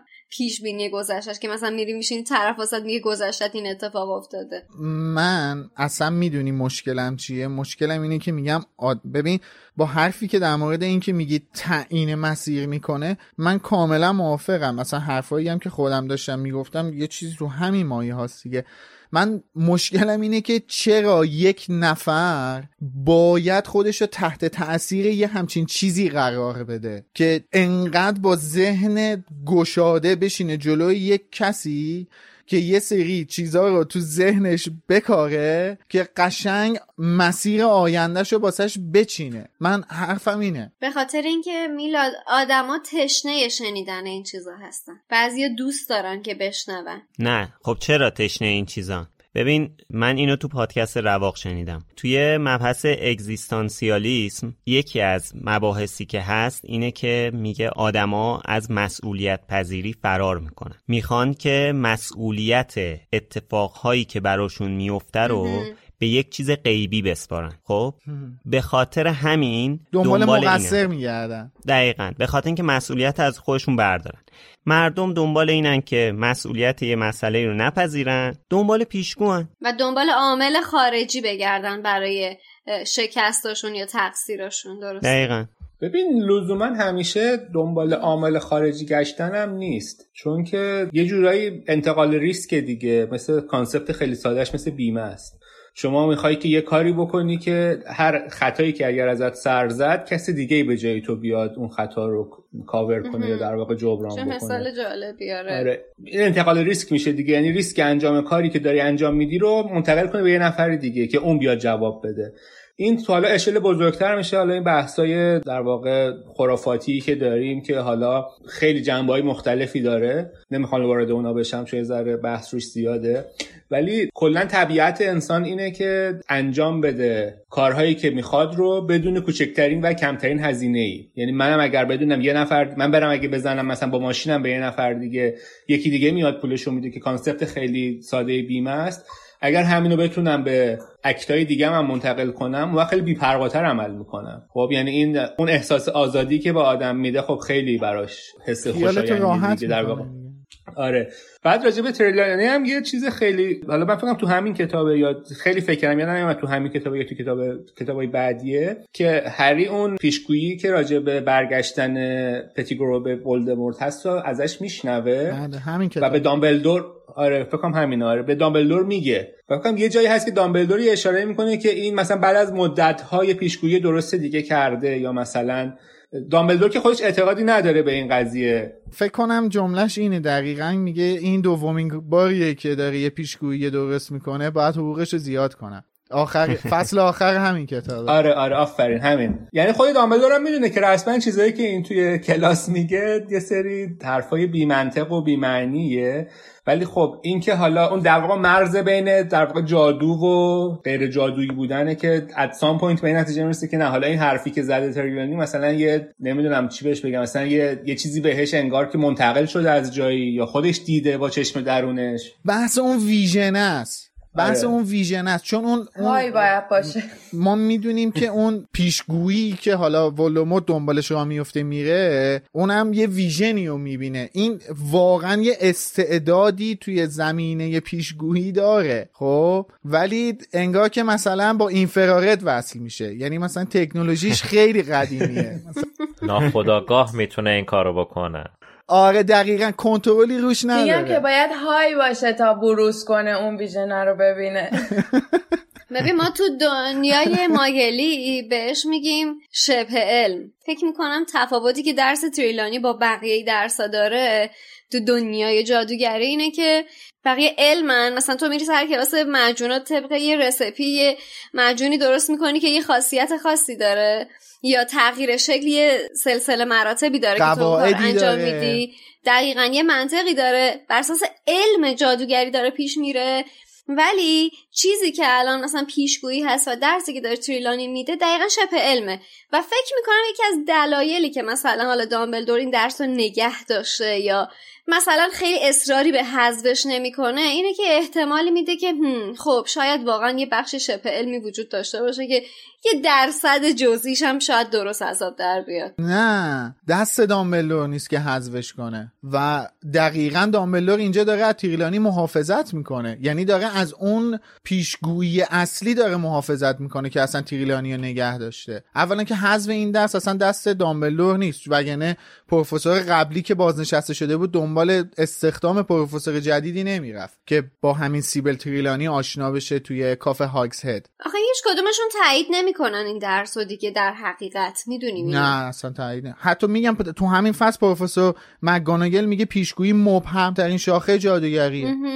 همینه دیگه، دقیقاً موضوع اینه که شبه علم جادوگریه. آره، و اینکه دقیقاً احساس کنم دوباره اینجا همون مرز بین اینکه آیا منطقی پشتش هست یا منطقی پشتش نیست، یعنی اینکه فرق بین آدمایی که میخوان همه چیزو به صورت منطقی باش برخورد کنن یا یه چیزایی به صورت باور برخورد کنن. یکی از چیزای جالبی که اتفاق میفته اون تیکه‌ایه که تایلندی داره حرف میزنه، بعد یهو برمیگردم وسط حرفاش برمیگرده به پروتی میگه که مواظب یه مرد سرخمو باش.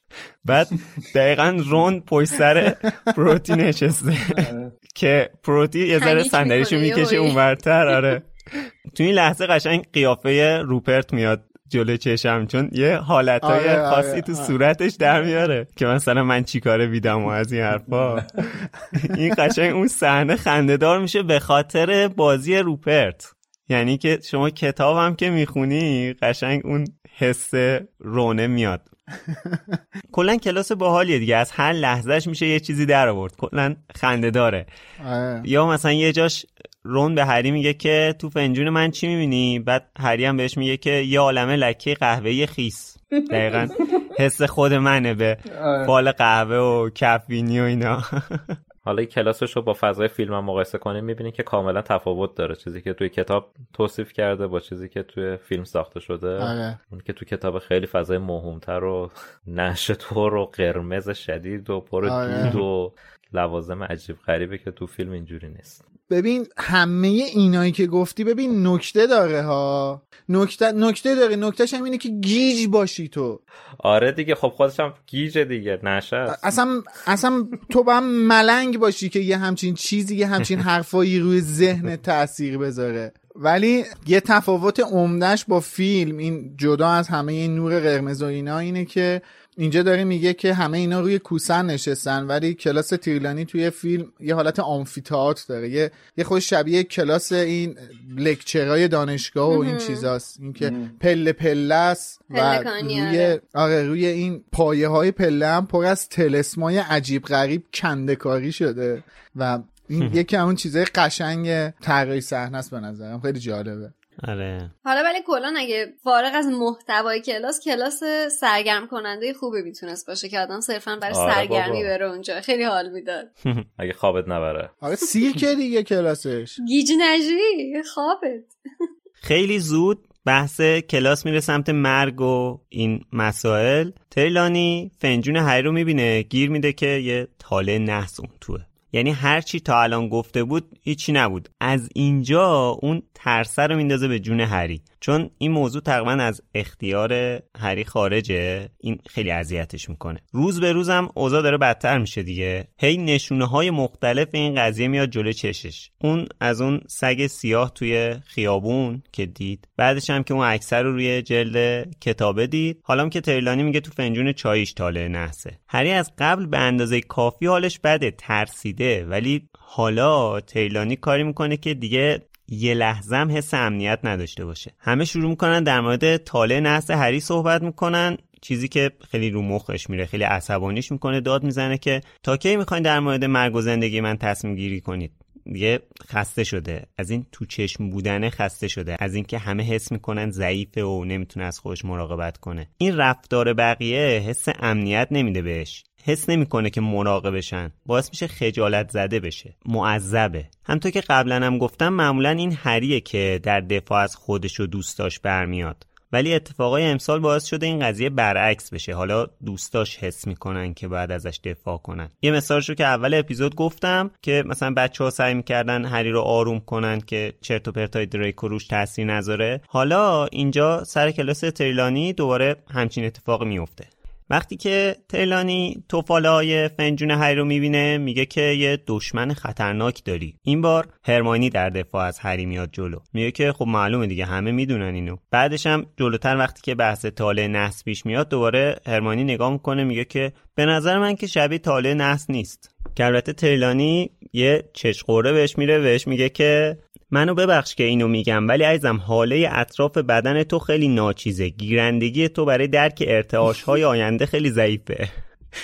یعنی بچه رو اعصاب نداره این خانم تریلانی. بذر کینه رو هم میکاره دیگه واسش. خیلی همدیگه رو دوست داشتن، بدتر هم میشه. آره. البته اینکه گفتی از هری خواست دفاع کنه، من همچین برداشتی نداشتم. فکرم نکنم برداشت درستی باشه. اینجا کلا با این درس و با این پروفسور مشکل داره. حالا موضوعی که پیش اومده موضوع هریه که جای اعتراض کردن براش به وجود آورده. میخواد انگار تریلانی رو ضایع کنه. آره. خب خیلی بولدترش همین مسئله مخالفتش با یه استاده، ولی حالا من یه همچین برداشتی هم داشتم که یک کمم شاید مثلا اگه یکی دیگه بود، یعنی موضوع بحث یکی دیگه بود، شاید خیلی هرماینی خیلی نمیمد جلو. بعد از کلاس پیشگویی نوبت کلاس تغییر شکل. اونجا میبینیم که مکگوناگل هم با تریلانی چپه.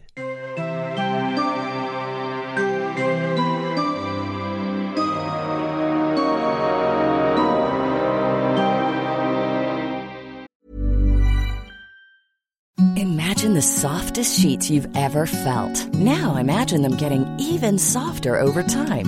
That's what you'll feel with Boll and Branch's organic cotton sheets. In a recent customer survey, ninety-six percent replied that Boll and Branch sheets get softer with every wash. Start getting your best night's sleep in these sheets that get softer and softer for years to come. Try their sheets with a thirty night guarantee. Plus, get fifteen percent off your first order at boll and branch dot com. Code BUTTERY. Exclusions apply. See site for details. Hi, I'm Daniel, founder of Pretty Litter. Cats and cat owners deserve better than any old-fashioned litter. That's why I teamed up with scientists and veterinarians to create Pretty Litter. Its innovative crystal formula has superior odor control and weighs up to eighty percent less than clay litter. Pretty Litter even monitors health by changing colors to help detect early signs of potential illness. It's the world's smartest kitty litter. Go to pretty litter dot com and use code ACAST for twenty percent off your first order and a free cat toy. Terms and conditions apply. See site for details. Even when we're on a budget, we still deserve nice things. Quince is a place to scoop up stunning high-end goods for fifty to eighty percent less than similar brands. They have buttery soft cashmere sweaters starting at fifty dollars, luxurious Italian leather bags, and so much more. Plus, Quince only works with factories that use safe, ethical, and responsible manufacturing. Get the high-end goods you'll love without the high price tag with Quince. Go to quince dot com slash style for free shipping and three sixty-five day returns. هری، رون و هرماینی در سکوت از نردبان کلاس پروفسور ترلانی و پلکان مارپیچ پایین رفتند و بعد راهی کلاس تغییر شکل پروفسور مکگانگل شدند. آنقدر طول کشید تا کلاس او را پیدا کنند که با اینکه خیلی زود از کلاس پیشگویی راه افتاده بودند، درست سر ساعت رسیدند. هری از آنجا که احساس میکرد دارد زیر یک نورافکن خیلی پر نور مینشیند، نیمکتی را انتخاب کرد که درست آخر کلاس بود. بقیه کلاس انگار که هر لحظه ممکن بود هری بیفتد و بمیرد، مرتب زیر چشمی به او نگاه میکردند.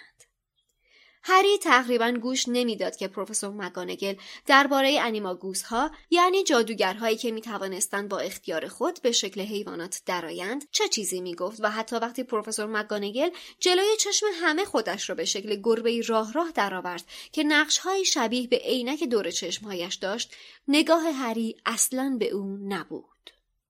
پروفسور مکگانگل با صدای پاپ خفیفی دوباره به شکل خودش درآمد و کلاس را از نظر گذراند و گفت: معلومه شما امروز چتون شده؟ نه که مهم باشه، ولی این اولین باره که کلاسی منو به خاطر تغییر شکلم تشویق نکرده. دوباره سر همه به سمت هری چرخید، ولی هیچ کس حرفی نزد. سپس هرماینی دستش را بالا برد و گفت: ببخشید پروفسور، ساعت قبل اولین کلاس پیشگوییمونو داشتیم و فال توفاله چای رو یاد میگرفتیم و... پروفسور مکگانگل یک دفعه ابروهایش را در هم کشید و گفت: آها، فهمیدم. لازم نیست بیشتر از این توضیح بدی خانم گرینجر. بگو ببینم امسال قراره کدومتون بمیره؟ همه به پروفسور مکگانگل خیره شدند. سرانجام هری گفت من. پروفسور مکگانگل چشمهای ریز و براقش را به هری دوخت و گفت که اینطور. پس بد نیست بدونی پاتر، سیبل تریلانی از وقتی که به این مدرسه اومده هر سال مرگ یک دانش آموز رو پیشگویی کرده. هنوز که هنوزه هیچ کدومشون نمردن. همیشه دوست داره با تشخیص نشونه‌های مرگ به استقبال کلاس‌های جدیدش بره. حیف که من هیچ وقت پشت سر همکارام بد نمیگم، وگرنه. پروفسور مکگانگل حرفش را قطع کرد و همه دیدند که پره‌های بینیش سفید شده. سپس با آرامش بیشتری ادامه داد. پیشگویی یکی از غیر دقیق ترین شاخه های جادوه. از شما چه پنهون؟ من اصلا نمیتونم این شاخه را تحمل کنم. پیشگویی واقعی خیلی کم پیدا میشه و پروفسور تریلانی دوباره جمله اش را ناتمام گذاشت و بعد با لحن کاملا بیخیالی گفت از نظر من که وضع سلامتت خیلی خوبه پاتر، پس ببخش اگه نمیتونم از تکلیف امروز معافیت کنم. مطمئن باش اگر مردی لازم نیست تحویلش بدی.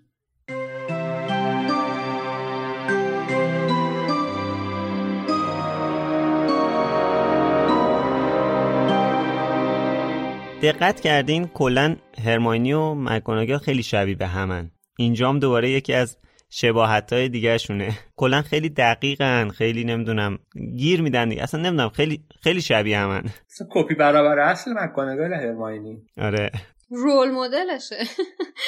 گذشته جلوش هر کار اون میکنه اینم همون کارو میکنه. کلاً هرمیونی هم نور چشمی مکگانگل یه جورایی حساب میشه.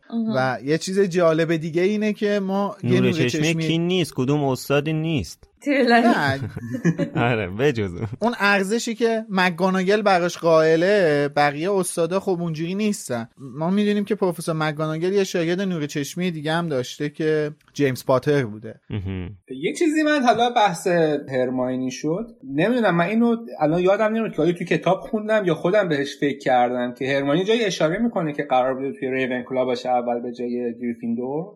داستان حاشیه‌ایه آره، تو کتابا اوکی. نیستش. آره من استوریشو شنیده بودم که مثلا اینکه کلا خیلی داشته به قول معروف تلاش می‌کرده که کدومو انتخاب کنه و تو پادکست گفته. آره آره تو تو هم پادکست شنیدم. آره داستان حاشیه‌ای بود. نویل اصرار داشته بره هافلپاف و مم.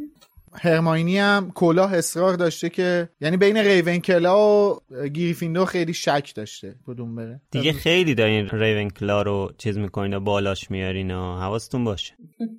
بالا هستیم ما دیگه، ما داریم کمکاری خانم رولینگ رو جبران میکنیم. برو خدا رو شکر کن گریفیندور رو پایین نمیاریم، حداقل گروه خودمون رو میکشیم بالا. گریفیندور انقدر بالا هست که پایین نیاد. این گزینه همیشه روی میز هست به هر حال واسه ما. یه چیز دیگه ای که تو این فصل هست، دو تا نکته است که خانم رولینگ خیلی لطیف و گذری داره بهش اشاره میکنه که دو تا چیز خیلی مهم این کتاب هستن. یکی همون جایی که گفتم رون داره تفالای چایی هریو میبینه، بعدش داره دنبال یه حیوان میگرده، میگه که شبیه یه هیپو، نه شبیه گوسفنده.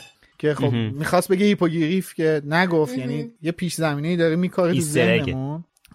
آره ایستریه. بعد تو همین نقل قولم که سر کلاس پروفسور مکگانگل داره درس در مورد جانورنماها به قول خانم اسلامیه یا انیمیجسا میده که اینم که یکی از بزرگترین سرنخهای معماهای این کتابه. آره. بعد نکته جالبش هم اونجاییه که خانم مکگانگل تبدیل میشه به گربه، بعد بر میگرده میینه هیچکی تشویقش نمیکنه، بعد عصبانی میشه میگه چه وضعیه چرا من تشویق نمیکنم. خیلی مهم نیست. آره ولی حالا من از ادیتور محترم، منظورم خودم نیست منظورم شادیه، درخواست میکنم که اینجا یه تشویق واسه خانم مکگانگل بذاره تا ما حداقل تشویقش میکنم.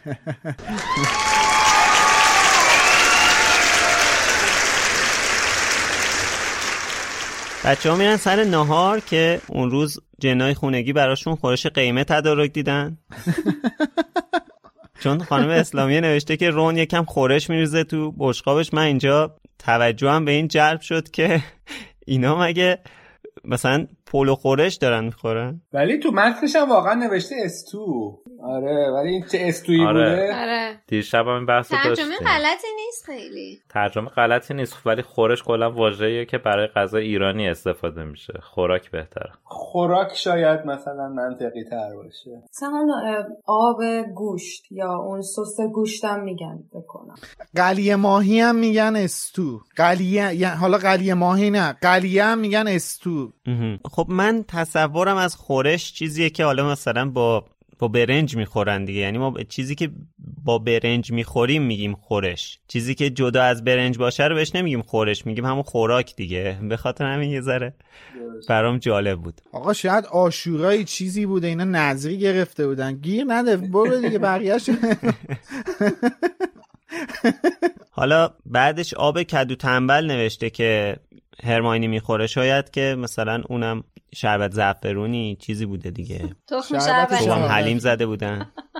آره حلیم نمیخوردن، اونو صبح خوردن دیگه. نه دیگه ما رمضان تموم شد دیگه، تو شوالیم. حالا میرسیم به جایی که دامبلدور انشاءالله و اینا میگه دیگه. خب وسط نهار رون و هرماینی دعواشون میشه که کلا تو این کتاب خیلی دعوا میکنن این دوتا. بلوغ بلوغ یه جورایی بلوغ. شروع دعواهای این دوتاست که تو این کتاب واقعا زیاده. بعد هرماینی پامشه میره در حالی که قرار بود بعد نهار با هم برن کلاس هاگرید. کجا رفت؟ حالا وسط حرفت اجازه بده من بپرم، چون اینجا که میگی میذاره میره، این از اون جاییه که خانم اسلامی تشخیص داد که ما جزئیات رو ندونیم بهتره. وسط دعوا وسط دعواشون اونجایی که رون میخواد اذیتش کنه، در واقع بهش میگه تو فهم میخوای که تو هیچ درسی ضعیف نباشی، این ادامش حذف شده که توی متن اصلی نوشته که اینجا بوده که رون دست روی نقطه حساس هرمیونی گذاشته. هرمیونی کتاب ریاضیات جادویی خود را، ریاضیات جادویی در کوتیشن، ریاضیات جادویی خود خودشو چنان محکم به روی میز کوبید که تکه‌های گوشت و هویج همه جا پخش شد. بعد دیالوگش رو میگه که اگه قوی بودن در درس پیشگویی معنیش این باشه و در ادامه. دقیقاً ببین اینجا میگه تیکای گوشت و هویج، یعنی این همون خوراکه، خوراک لوبیای خودمون، لوبیا سبز خودمونه، گوشت و هویج و سیب زمینی و این چیزا. نکته جالبه گفتی، شاید چون دیده تو جمله نوشته تیکای گوشت و هویج داره عصبانی شده، گفتم من میخوام خورش باشه. دوست نداشته این غذا. غلط کردی، این باید قرمه سبزی اینو بخورن، زعفرون نداشته. حالا اینجا هرمیونی پا میشه میره در حالی که قرار بود بعد از نهار با هم برن کلاس هاگرید. کجا پا شد رفت؟ بله پا شد رفت سر کلاس ریاضیات جادویی. رفت اونجا یه چند ساعت برگشت عقب و سر کلاس ریاضیات جادوییش رفت و بعد دوباره برگشت، با هم رفتن کلاس هاگرید. ولی یه چیزی که اینجا ابهام وجود داره که این سناریوی من رو بهش خدشه وارد میکنه اینه که این قبل از کلاس پیشگویی رفته بود کلاس ریاضیات جادویی، چون اگه نرفته بود نمیتونست به رون بگه که کلاس ریاضیات جادویی بهتر خب از کلاس پیشگوییه. علوم مشنگا علوم مشنگا هم بود، اونم هم همز... یعنی سه تا کلاس همزمان داشتن، سه تا کلاس هم سه تا کلاس همزمان داره نه صبح دیگه. خب پس رفته کلاس مشنگا، ماگل ها در واقع. ولی خشایار اینجا هرمیونی تو همین صحبتایی که داره با ران میکنه یه جمله خیلی جالب میگه. این بحثی که دارن در مورد طالع نحس میکنن، میگه اونا طالع نحس رو میبینن از ترس میمیرن، طالع نحس علامت مرگ نیست، علت مرگه. همونی که در موردش صحبت کردیم دیگه.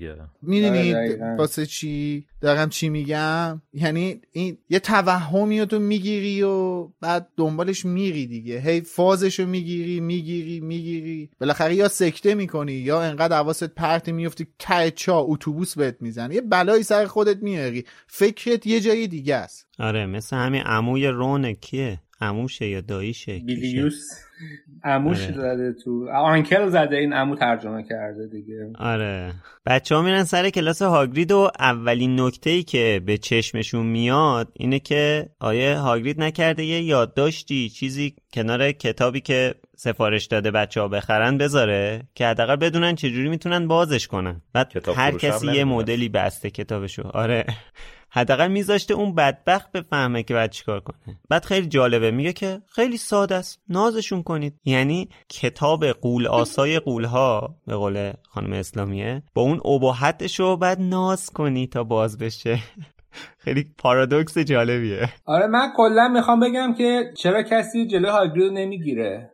این چه وضعشه؟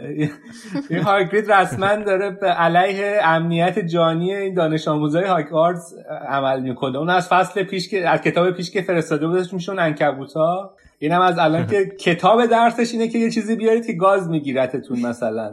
یعنی چی؟ آره این آخه میدونی چرا؟ به خاطر اینکه هاگوارتس امن‌ترین جای جهانه، هر سال یه بلایی سر دانش آموزاش میاد. هاگرید یه تنه خودش تبدیلش کرده به ناامن‌ترین جای جهان به نظرم. آره. مشکل هاگرید نیست، اقتضای درسش اینه، اقتضای چیزی که باید به بچه‌ها یاد بده اینه. حالا ما مرتبط با این بخش از کتاب یه داستانک هم داریم به اسم پروفسور کتلبرن یا همون پروفسور کتری سوخته که احتمالاً بشناسیدش، فصل قبلی هم راجعش صحبت کردیم. ببین این روی هاگرید رو سفید کرده، یعنی ببین دقیقا. واقعا هاگرید انگوش کوچیکه اینم نیست، فقط شصت و دو بار به خاطر بلاهایی که سر کلاسش سر این اون اومده آزادی مشروط داشته تو زمان استخدامش. یعنی تو حساب کن ببین چه ببین کلاس این اصلا تونل وحشتی بوده واسه خودش.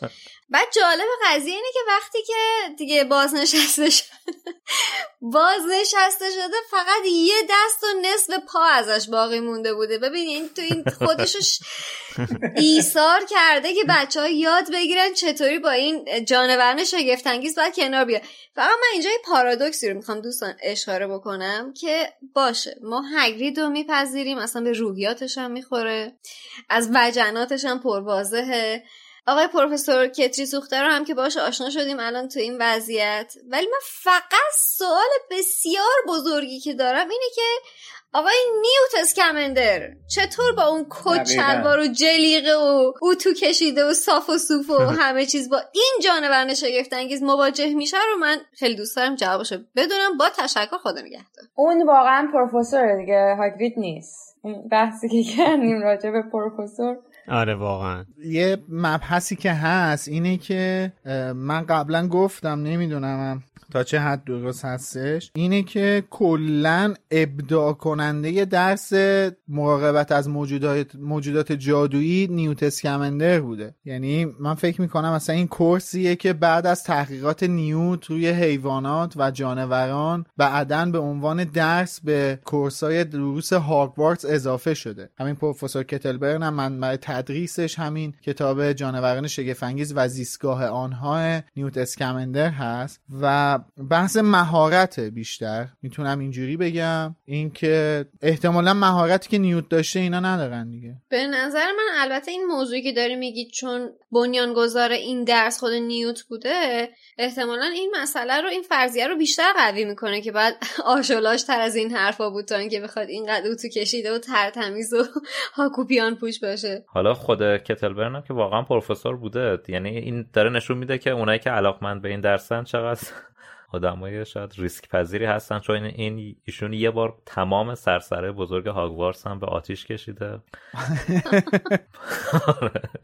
یعنی واقعا صدر احمد و هاگرید خیلی بامزه است. من حالا در جواب اینکه هاگرید چرا انقدر کار خطرناک و اینا میکنه میگم که اولا که هاگرید یه رگش قوله که الان سالمه، یعنی این بابا اگه یه رگش قول نبود تو طی این سالها که شکاربان آره طی این سالها که شکاربان هاگوارتس هستش تا حالا ده بیست بار بعد جنازه‌شو جمع می‌کردن. یعنی خودش واقعا کارهای عجیب غریب زیاد کرده دیگه، ولی واقعا آدمیه که حالا شاید اینم مربوط به اون رگ قول بودنش باشه که خیلی به جونورها علاقه داره. من این رو چون کسی که این شکلی هست نزدیکم هست، یکی از دوستان واقعا به حیوانات خیلی علاقه داره، اصلا دست خودش نیست دوست داره دیگه. حالا مثلا اینو ببری باغ وحش باید یه قلاده دور گردن این ببندی که نره خودش یه بلای سر خودش بیاره.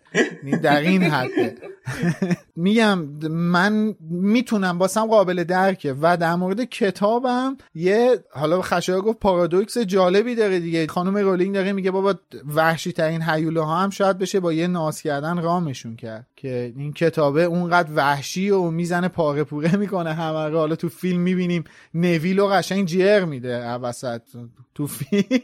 ولی شاهکار همه اینا فیلم دوم جانوران شگفت انگیز اون چی بود اسمش؟ زو بود چی بود؟ زو باید آره. اون که اصلا آره. فوق‌العاده بود. کیوت بود.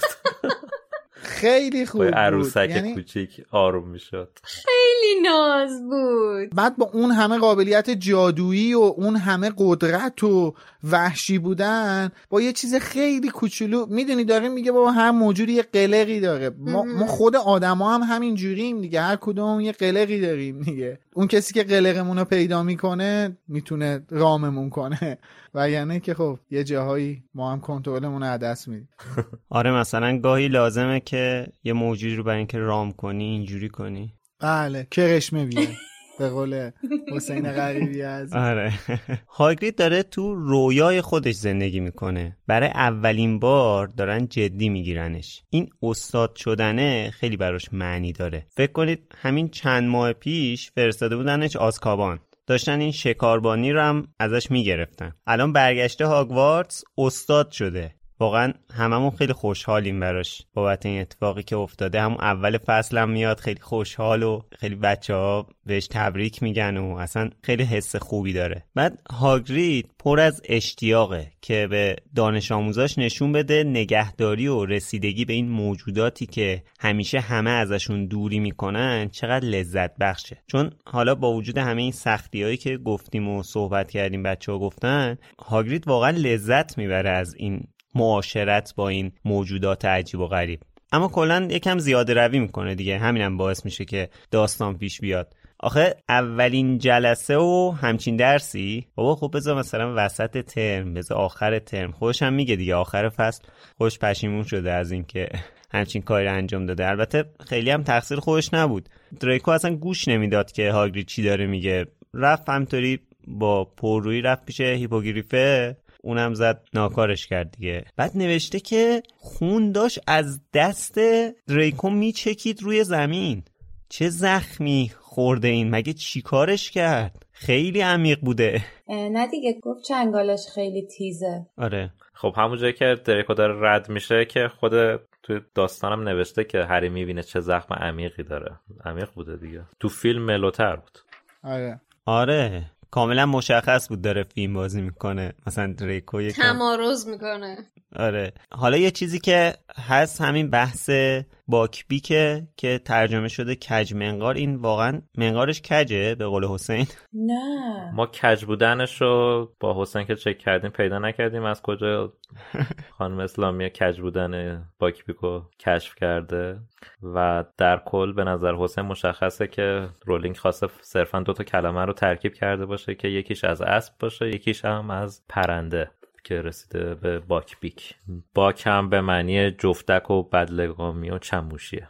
من فکر میکنم باک یه ذره برمیگرده به انحنای منقارش. چون یک فکر کنم یه معنی جانبی باک هم میشه انحنای مثلا داشتن.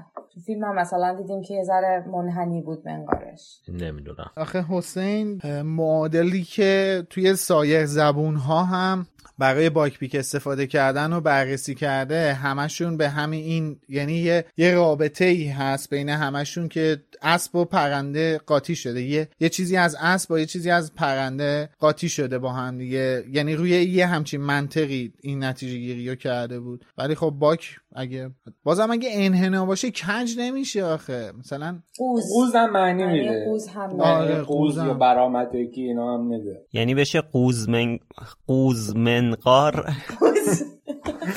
سه بار پشت سر هم بگو خشایار. اینجوری ممکنه یه موقع بخونی گوزمنقار. والا همین الان هم داشتم میخوندم اشتباهی. قابلیت جادویش همین میشه که وقتی روش میشینی میگوزه. آره اینم زیبا. صداش در میاد و پرواز سرعت میگیره میره بالا. آره. نیترو میزنه. یه فیلم داره دنیل ردکلیف، سوئیس آرمی من. توانایی جادویش اینه که میگوزه، همش میره این ور اون. آره. من میخوام چند تا نکته جذاب همیشگی آخر فصل رو عنوان بکنم. خواهش میکنم توجه شما رو میکشونم به صفحه صد و سی و چهار، خط یکی مونده به آخر. حالا ما با شیمس فینیگان که خب تلفظ اصلی این اسم هست کاری نداریم، به همون سیموس هم رضایت داده بودیم، ولی آیا سیمون فینیگان دوستان سیمون سیمون فینیگان این پسرخاله مادری سیمون بولیواره که اینجا تو کتابای هری پاتر اپلای کردم از انگلیس مدرسه هاگوارتس. بله متاسفانه اینو تو تاریخ این چیزاییه که تو تاریخ حذف کردن. بله مشنگا مثل سرکادوگان که حذف شده. بله اینم هم همونطوری حذف شده. بله نکته دوم صفحه صد و چهل و سه کتابای خودتون رو باز کنید. احسنت ببین پایینش احسنت احسنت پایین صفحه قرار بوده گفته بشه هاگرید با نگرانی گفت، ولی هاگرید با نگرانی گفته. با نگرانی بانگرانی گفت. حالا تلفظش با هر مدلی که دوست دارن میتونن بگن، ولی موضوع اینه که الان تو کلمه بانگرانی بانگرش بولده، آنیش معمولیه. خیلی جالبه. کتابی که از روش شما داری میگی برای چه سالیه چاپش؟ چاپ بیستمه درسته؟ هشتاد و هشت. خب کتابی که من دارم چاپ هفتاد و نهه. میگم اولین شاید اولین چاپ بشه و همه ایرادا توش هست اصلا اون اول، یعنی اصلا وقعی ننهادن. بله اصلا این کتابا تا سال نود و پنج شامل هیچ تغییری نشده. امید تو چاپ جدیدم هست چاپ چهلم. تا چاپ چندم گفتی میلاد؟ تا سال نود و پنج. سال نود و پنج آره. که فرزند فلان شده اومد و اینا تغییر جلد جدید دادن، مثل اینکه حالا یه تغییرات گذرایی روی کتابا از نظر ویرایشی انجام دادن. نه که گفتینم احتمال زیاد درست شده، ولی چون انقدر صفحات دیگه توی چاپ جدید و قدیم تغییر کرده که من نمیتونم اینه که شما گفتین رو پیدا کنم. ولی حدس میزنم درست شد باشه. امیدواریم که سیمون بولیوار رو حذف نکرده باشه که خواننده های نسل جدیدم آشنا بشن با این جذابیت های ترجمه و ویراستاری. منم یادم پیدا کردم صفحه صد و بیست و شش همین کتاب شماست فکر کنم. اون آخره صفحه که میگه شوالیه از سمت چپ قاب شروع به دویدن کرد و صدای جیرنگ جیرنگ زرهش بلندتر از قبل به گوش رسید. بله حالا برای شما درستش کردن یا نه؟ جیرنگ جیرنگه، جیرینگ جیرینگ نیستش، جیرنگ جیرنگه. بله بله بالا صفحه چند خط بالاتر جیرینگو نوشته، یعنی میتونست کاپی پیست کنه. جیرنگ جیرنگ ما همیشه از یک پارچگی ترجمه گفتیم. تشکر میکنم خیلی قشنگ بود. جیرنگ جیرنگ از خانم اسلامیه تشکر کنید.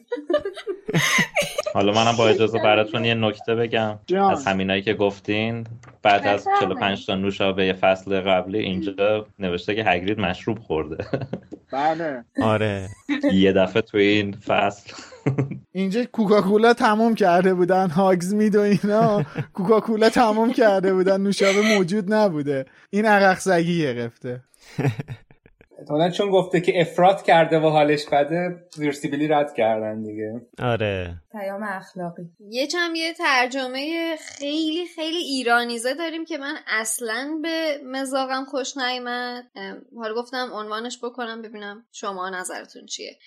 اونجایی که بچه‌ها رون و هرمیونی دارن صحبت میکنن بعد از این اتفاقی که واسه دریکو افتاده، رون میگه که اما خیلی بد شد که سر اولین کلاس هاگرید این اتفاق افتاد، نه مطمئن باشید که مالفوی براش یه آشی میپزی که روش یه وجب روغن باشه.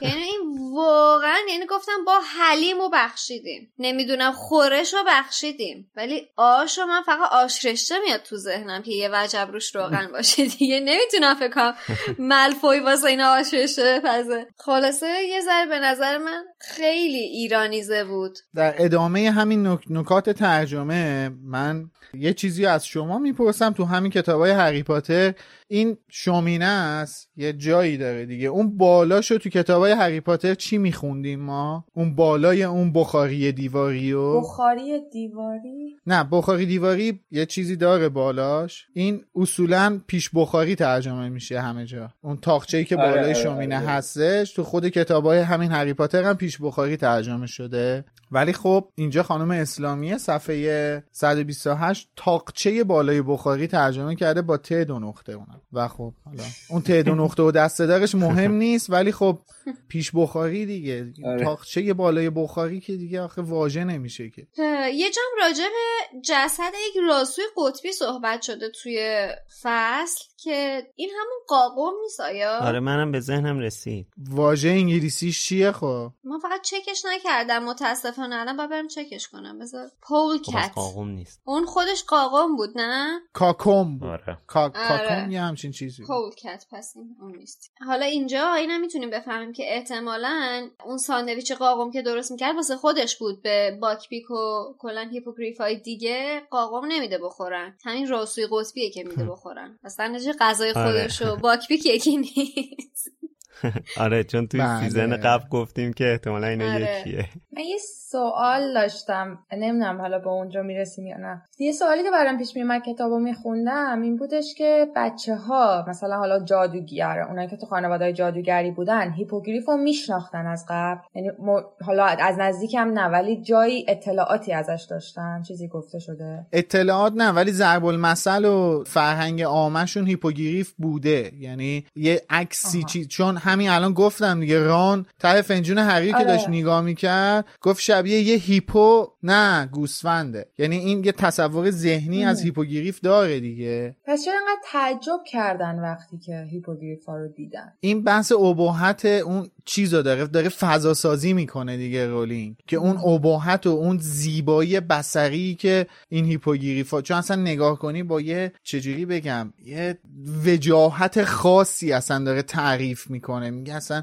پر عقاب خیلی زیبا و به آرامی تبدیل شده بود به موی اسب و چه میدونم هیکل ورزیده و بزرگ و میدونی اون ابهت رو میخواد القا کنه دیگه. حالا به غیر از این به نظر من این چیزی که حالا میلاد میگه که احتمالاً از نزدیک ندیده بودن هیچ کدومشون، تعجبشون از نشناختن هیپوگریف نیست، احتمالاً شاید از این باشه که چرا هاگرید هیپوگریف تو جلسه اول آورده اینجا و این موجودی آره. که قرار باش مواجه بشن هیپوگریف. آره آره اینم هم چون به هر حال موجود اهلی نیستش، یعنی یه چیزی نیستش آره که هر جایی پیدا بشه. درست. حالا یه فرق خیلی مهمی هم که بین کتاب و فیلم هست من دوست داشتم اینجا اشاره کنم، اینه که توی کتاب بچه‌ها خیلی با یه حالت حمایتی از هاگرید وارد کلاس میشن و هری هم خیلی در مثلا دوباره حمایت از هاگرید میاد جلو. بعد یعنی اینکه هری میاد اولین بار هیپوگریفو امتحان میکنه از روی حمایتشه دیگه، یا وقتی که هاگرید بهش میگه که سوار هیپوگریف بشو، هری خودش با وجود اینکه سختشه و اینا ولی برای اینکه هاگرید ناراحت نشه خودش پا میشه میره روی هیپوگریف میشینه و اینا. ولی توی فیلم کاملا یه جوریه که انگار که هری همش تو عمل انجام شده قرار میگیره، مثلا وقتی که بچه ها همه میرن عقب هری میمونه، بعد دیگه مثلا مجبور میشه که بیاد جلو، بعدش هم که وقتی که میخواد سوارش کنه هاگرید برش میداره، بعد هری هی تقلا میکنه میگه نه نه نه نه هاگرید نکن نکن، بعد دیگه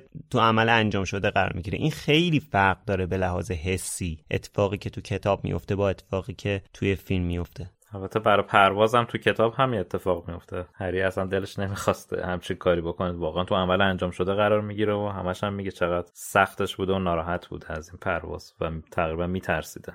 آره ولی رو نیست، اینی که تو فیلم خیلی روه دیگه، به خصوص اون تیکه که میخواد سوار هیپوگریف بشه. حالا کتاب داریم متن رو میخونیم، فیلم داریم میبینیم دیگه. آره آره اینا میشه پذیرفت. البته خب ببین توی فیلم بیشتر میخواستن یه هیجان بصری هم اضافه کنن دیگه، یعنی همون اون بحث آره. تغییر پلتفرمه. ببین ما یه سری چیزا رو توی پلتفرم خوندن میتونیم هیجانش رو درک کنیم، یه سری چیزا رو توی پلتفرم بصری راحت‌تر میتونیم هیجانش رو درک کنیم دیگه. این من فکر می‌کنم به خاطر اون تغییر پلتفرم باشه. اتفاقا حالا من تو اپیزود مربوط به فیلم، با اینکه من فیلم زندانی آزکابان دوست دارم، ولی یه نقد خیلی بزرگ دارم به فیلم نامش که حالا اونجا میگن. کلا اتفاقی که میفته به نظر من اینه که ریاکشنی که توی فیلم میبینیم از هری نسبت به کاری که هاگرید میخواد باش بکنه، نظرم خیلی منطقی تره تا چیزی که توی کتاب توصیف کرده.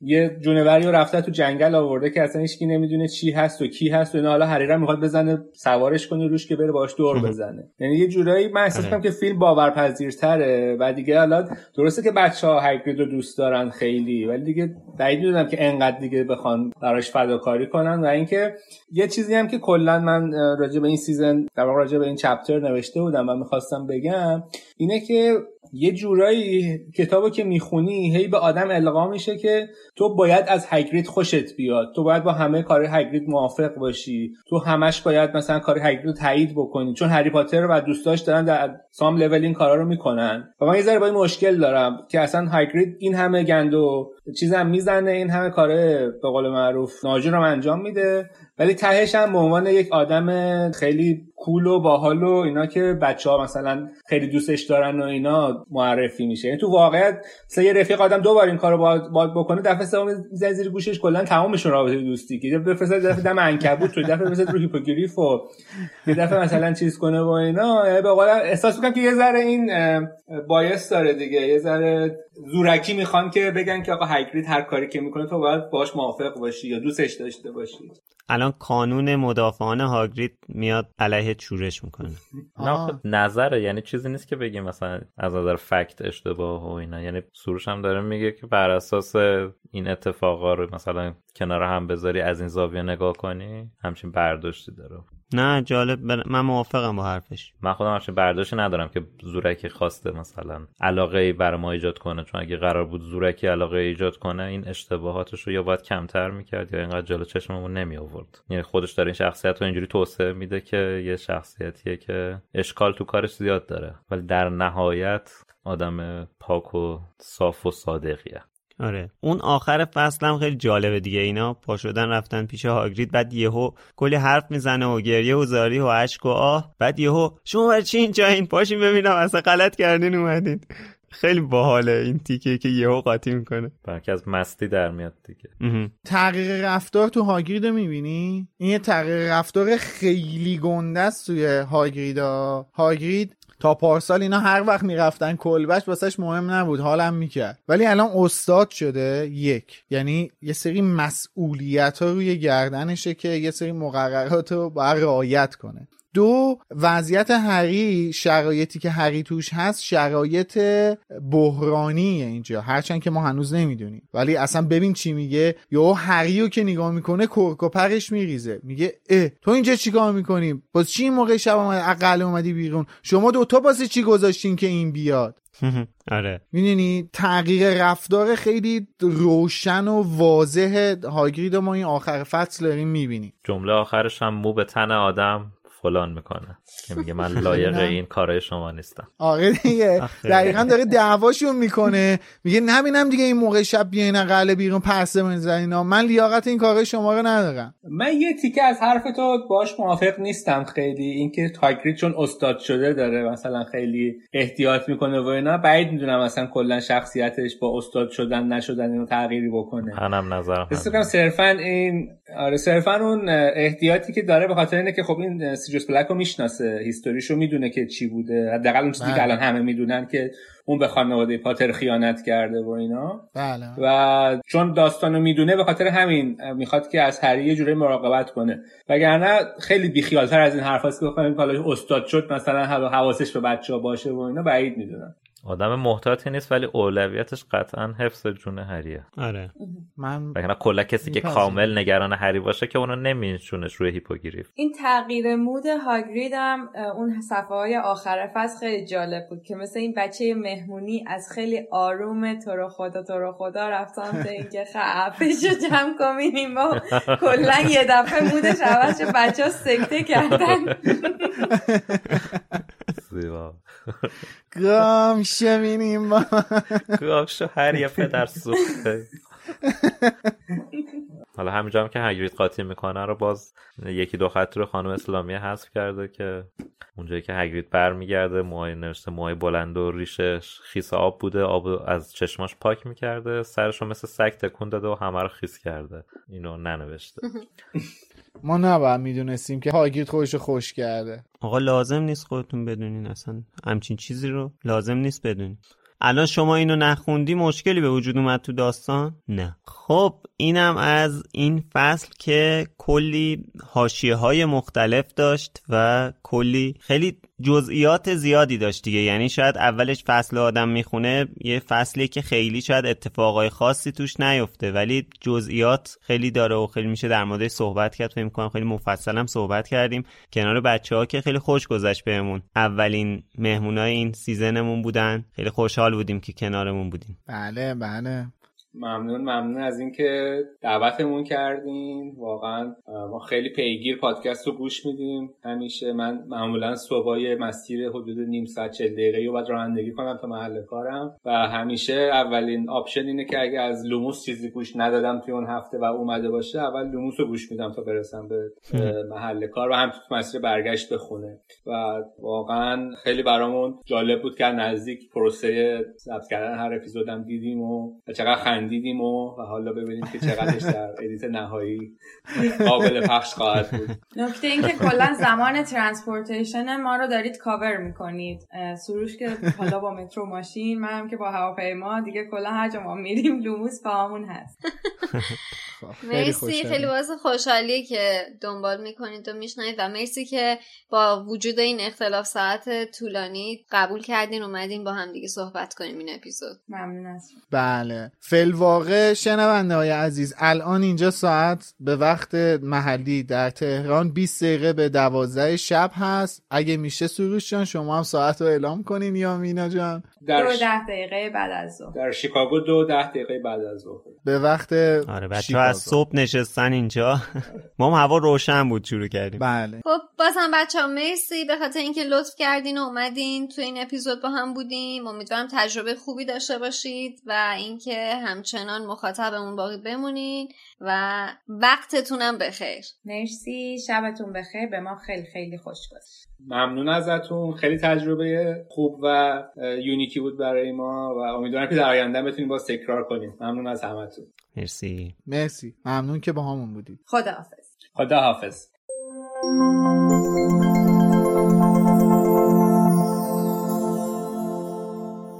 خب این هفته هم یه نسخه طولانی داشتیم توی یوتیوب که خیلی ممنونیم ازتون، خیلیاتون رفتین از یوتیوب شنیدین و خب این یه حمایتیه دیگه از ما و واقعا ممنونیم از این بابت. کلی هم کامنت گرفتیم اونجا. تعداد کامنت هایی که توی یوتیوب داره میاد هر هفته بیشتر و بیشتر میشه. حالا من دو سه تا از کامنت هایی که توی یوتیوب اومده رو براتون میخونم. آراد برامون نوشته که واقعا پشمام. این نکته که میلاد دقیقه بیست و هفت پادکست گفت در مورد این که احتمالاً لوپین تازه گرگینه شده بوده و بیحال بوده، طبق تقویم لونار اول سپتامبر سال هزار و نهصد و نود و سه ساعت دو و سی و دو دقیقه صبح ماه کامل بوده. یعنی لوپین تازه گرگینه شده بوده. حقیقتاً از این که رولینگ به این نکته فکر کرده باشه موقع نوشتن فر خوردم که خب نشون میده چرا خواب اون ساعت همش تو قطار. شب قبلش احتمالاً شب دوشواری داشته. خب خیلی نکته جالبیه دیگه، اینو ما توی اپیزود بهش اشاره نکردیم. چند نفر دیگه هم تو کست باکس و کلا تو یوتیوب و همه جا برامون نوشته بودن. خیلی جالبه. جالبیش اینه که این دوستی که تا الان کامنتشو خوندی یه رفرنس دقیق و علمی داده از ماجرا که یه مرکزی هستش که مسیر حرکت ماه رو طی روزهای سپری شده و آینده پیش بینی میکنه، البته بر اساس یک سری شواهد علمی و ماهواره ها این کارو میکنه. دوربین جک گنجیشگر دستشون نمیگیرن برن وایسن پشت بوم دنبال ماه بگردن، اینا بر اساس یک سری فکت علمی و بر اساس یک سری فرمول مشخص و منطقی این کار رو انجام میدن. آره. که خب خیلی جالب بود، ممنونم ازش. من خودم هم واقعا نمیدونستم، ما فقط حد زدیم که احتمالاً لوپین تازه از حالت گرگینه بودن خارج شده و که خب حالا خدا رو شکر حدسمون یه بار درست از آب در اومد. تنها سوتی اینطوری که خانم رولینگ یه جورایی داده همونه که توی صفحه اول کتاب یک نوشته که نوشته داستان ما از یک روز سه شنبه آغاز شد، که بعد خب اون تاریخو که چک میکنی ظاهرا یک شنبه بوده. حالا اون خیلی اهمیتی نداره. یه کامنت دیگه هم بخونم از یوتیوب که حمید رضا خان محمدی نوشته من اگه دمنتوری جلوی روم باشه انقدر مشکلات و ناراحتی از نوع خانوادگیش بگیر تا بین دوستام از بچگی برام پیش اومده که واقعا نمیدونم کدوم جلوی روم حاضر میشه، ولی اینو یاد گرفتم که اگه بهشون اجازه بدم که روم تأثیر بذارن خودمم تو حال بعدم مقصرم، برای همین تا جایی که میشد سعی کردم باهاش مقابله کنم. در آخر مرسی ازتون که باعث میشید زندگی برای ما پاترهدا قابل تحمل تر بشه.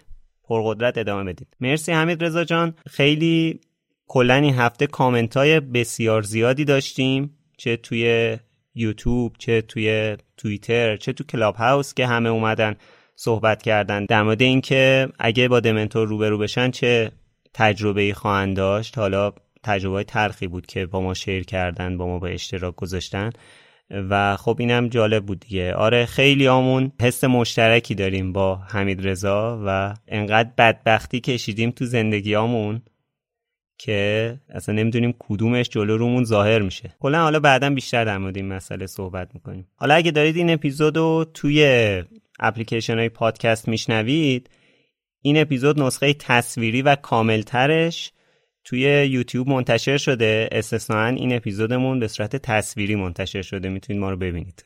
بله.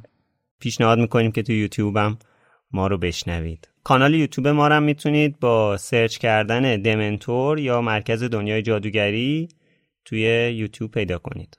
صحبت‌های مرتبط و جذاب خیلی زیادی توی این اپیزود داشتیم که صرفاً به خاطر کوتاه‌تر شدن زمان اپیزود حذفش کردیم، که امیدوارم حتما تو یوتیوب ببینید و اون بخشا رو از دست ندید.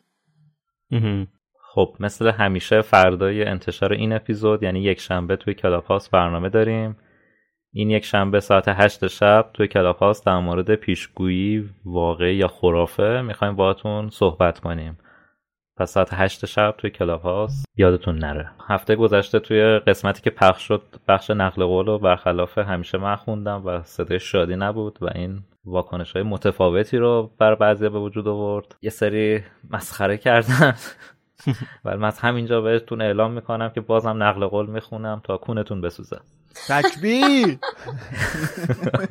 ماشاءالله ماشاءالله. فکر کردین این تو ادیت حذف میشه؟ حذف نمیشه. بله اصلا قرار نیست. بوقم نمیندازی؟ اصلا قرار نیست سانسوری توی این بخش به وجود بیاد. از اونجا میگم که خب هم من قرار این بخش رو ادیت کنم، هم امید قراره خودش ادیت کنه. این بده. خب باید. پس مسئولیتی متوجه من و خشایار نیست. آره به ما دوتا هیچ ربطی نداره. یکی کامنت گذاشته بهترین قسمت این اپیزود روانخوانی کتاب با صدای امید بود، نکن برادر من، خدا منو سننه که خندیدم این همه. یکی دیگه هم نوشته که با کلی شکلک خنده تو رو خدا امید دیگه کتاب نخونه. حس میکنم پرویز داره صحبت میکنه. پلویز و پونه پلویز؟ حالا کلا که پلویز نمیدونم چرا ربطی به پرویز داره پلویز. ولی خب نقل قول سختی هم بود، هی دیالوگای پشت هم داشت، اه توی اه منم آره شخصیت اینا. بعدش هم که اولین بارم بود میخوندم، بعدش هم که صد بار ضبط کردم به دل خودم ننشست، بعدش هم که صدام دیگه خب همینه که هست و این که میدونم خیلی تند خوندم، ولی توی نقل قولای بعدی قطعا سعی میکنم بهترش کنم. ولی من در دفاع از امید اینو باید بگم که واقعا من وقتی که داشتم آماده می شدم بر نقل قولای این سیزن یه اعضای بزرگی گرفته بودم که خدای فصل پنج رو چجوری باید ضبط بکنم و وقتی که متوجه شدم که این فصل رو قرار امید ضبط بکنه، من رسما داشتم با دومم گردو میشکستم، اینقدر خوشحال شده. به خاطر اینکه واقعا حالا من الان بیشتر از پنجاه اپیزوده که دارم بله. نقل قول ضبط میکنم، یکی از سخت ترین نقل قولا افتاده بود به امید، به خاطر اینکه پنج تا کاراکتر بودن پشت سر هم داشتن با هم صحبت میکردن، واقعا چالش برانگیز بود. آره دیالوگ داشت. آره خیلی کار سختی. منم نمیخواستم صدای شخصیت رو در بیارم، یعنی مثلا نقل قول تو رو میشنوم، مخصوصا مک‌گوناگال که خیلی جالبه، اصلا من همچین استعدادی ندارم که بخوام صدای کسی در بیارم، در بهترین حالت تبدیل به کمدی میشد. هری اونجوری نه، مثلا همچین چیزی میشد واقعا بدتر از اینی که مثلا میگفت پلویز وجولا میخوام نپولی. ولی باز دوباره میخونم به هر حال بهتر. نه ما حقیقت اینه که شرایطی امیدواریم پیش بیادش که حالا هر چهارتامون بتونیم اگه فرصتش باشه نقل قول رو بخونیم، چرا که حالا شادی گفت زحمتش زیاده و تمام این پنجاه و خورده ای اپیزود زحمتش به گردن شادی بوده، یه جاهایی بتونیم بهش استراحت بدیم بنده خدا رو خوب میشه دیگه. دقیق نمیکنه. بله دقیق نمیکنه، هرچند که استعدادمون تو این زمینه کمه. آره البته دلیلش هم بگیم دیگه که برای چی این دفعه امید خوند نقل قولو. پیشنهاد بنده بود، بنده گفتم که چون این فصل اسمش دیوانه سازه بدیم اون کسی که ما رو دیوونه کرده این نقل قول غم بخونه. آقا آقا دمنتور آقا دیوونتون کردم، تو تو منو دیوونه کردی امید، من اصلا دیوانه تو شدم. قبل از اینکه بخوایم بریم سراغ توییتر این هفته، مرزی صادقی عزیز که همتون میشناسیدش قطعاً بهم یه پیام داد در رابطه با اون موضوع درویش و بنگز که حالا امید اشاره کرد و ما هم یه خود باش خندیدیم، گفتیم یه سری درویشن که بنگ مصرف میکنن. یه نکته‌ای خیلی جالب بود واسه من خاطر نشان کردش، این که گفته که ضرب المثل برگ سبزی است تحفه درویش رو شنیدی. در واقع برگ سبز همون دودزای کشیدنی شادیزای خودمونه، یعنی همون منظور همون این برگ شادانه علفیست توبه درویش. خلاصه که دیگه مشخص شدش دیگه این بنده خدا یه روز با خدا و پس ودا با پیغمبر و جبرئیل و اسرافیل و اینا صحبت میکردن، معلوم شد چی مصرف میکردن. البته قبلا در مورد حرفایی که اون مدیر مسئول روزنامه خیلی محبوب درباره خانم رولینگ زده بود به این نتیجه رسیدیم که ایشون یه چهار پنج سالی اومدن اسلام شناسی پاس کردن.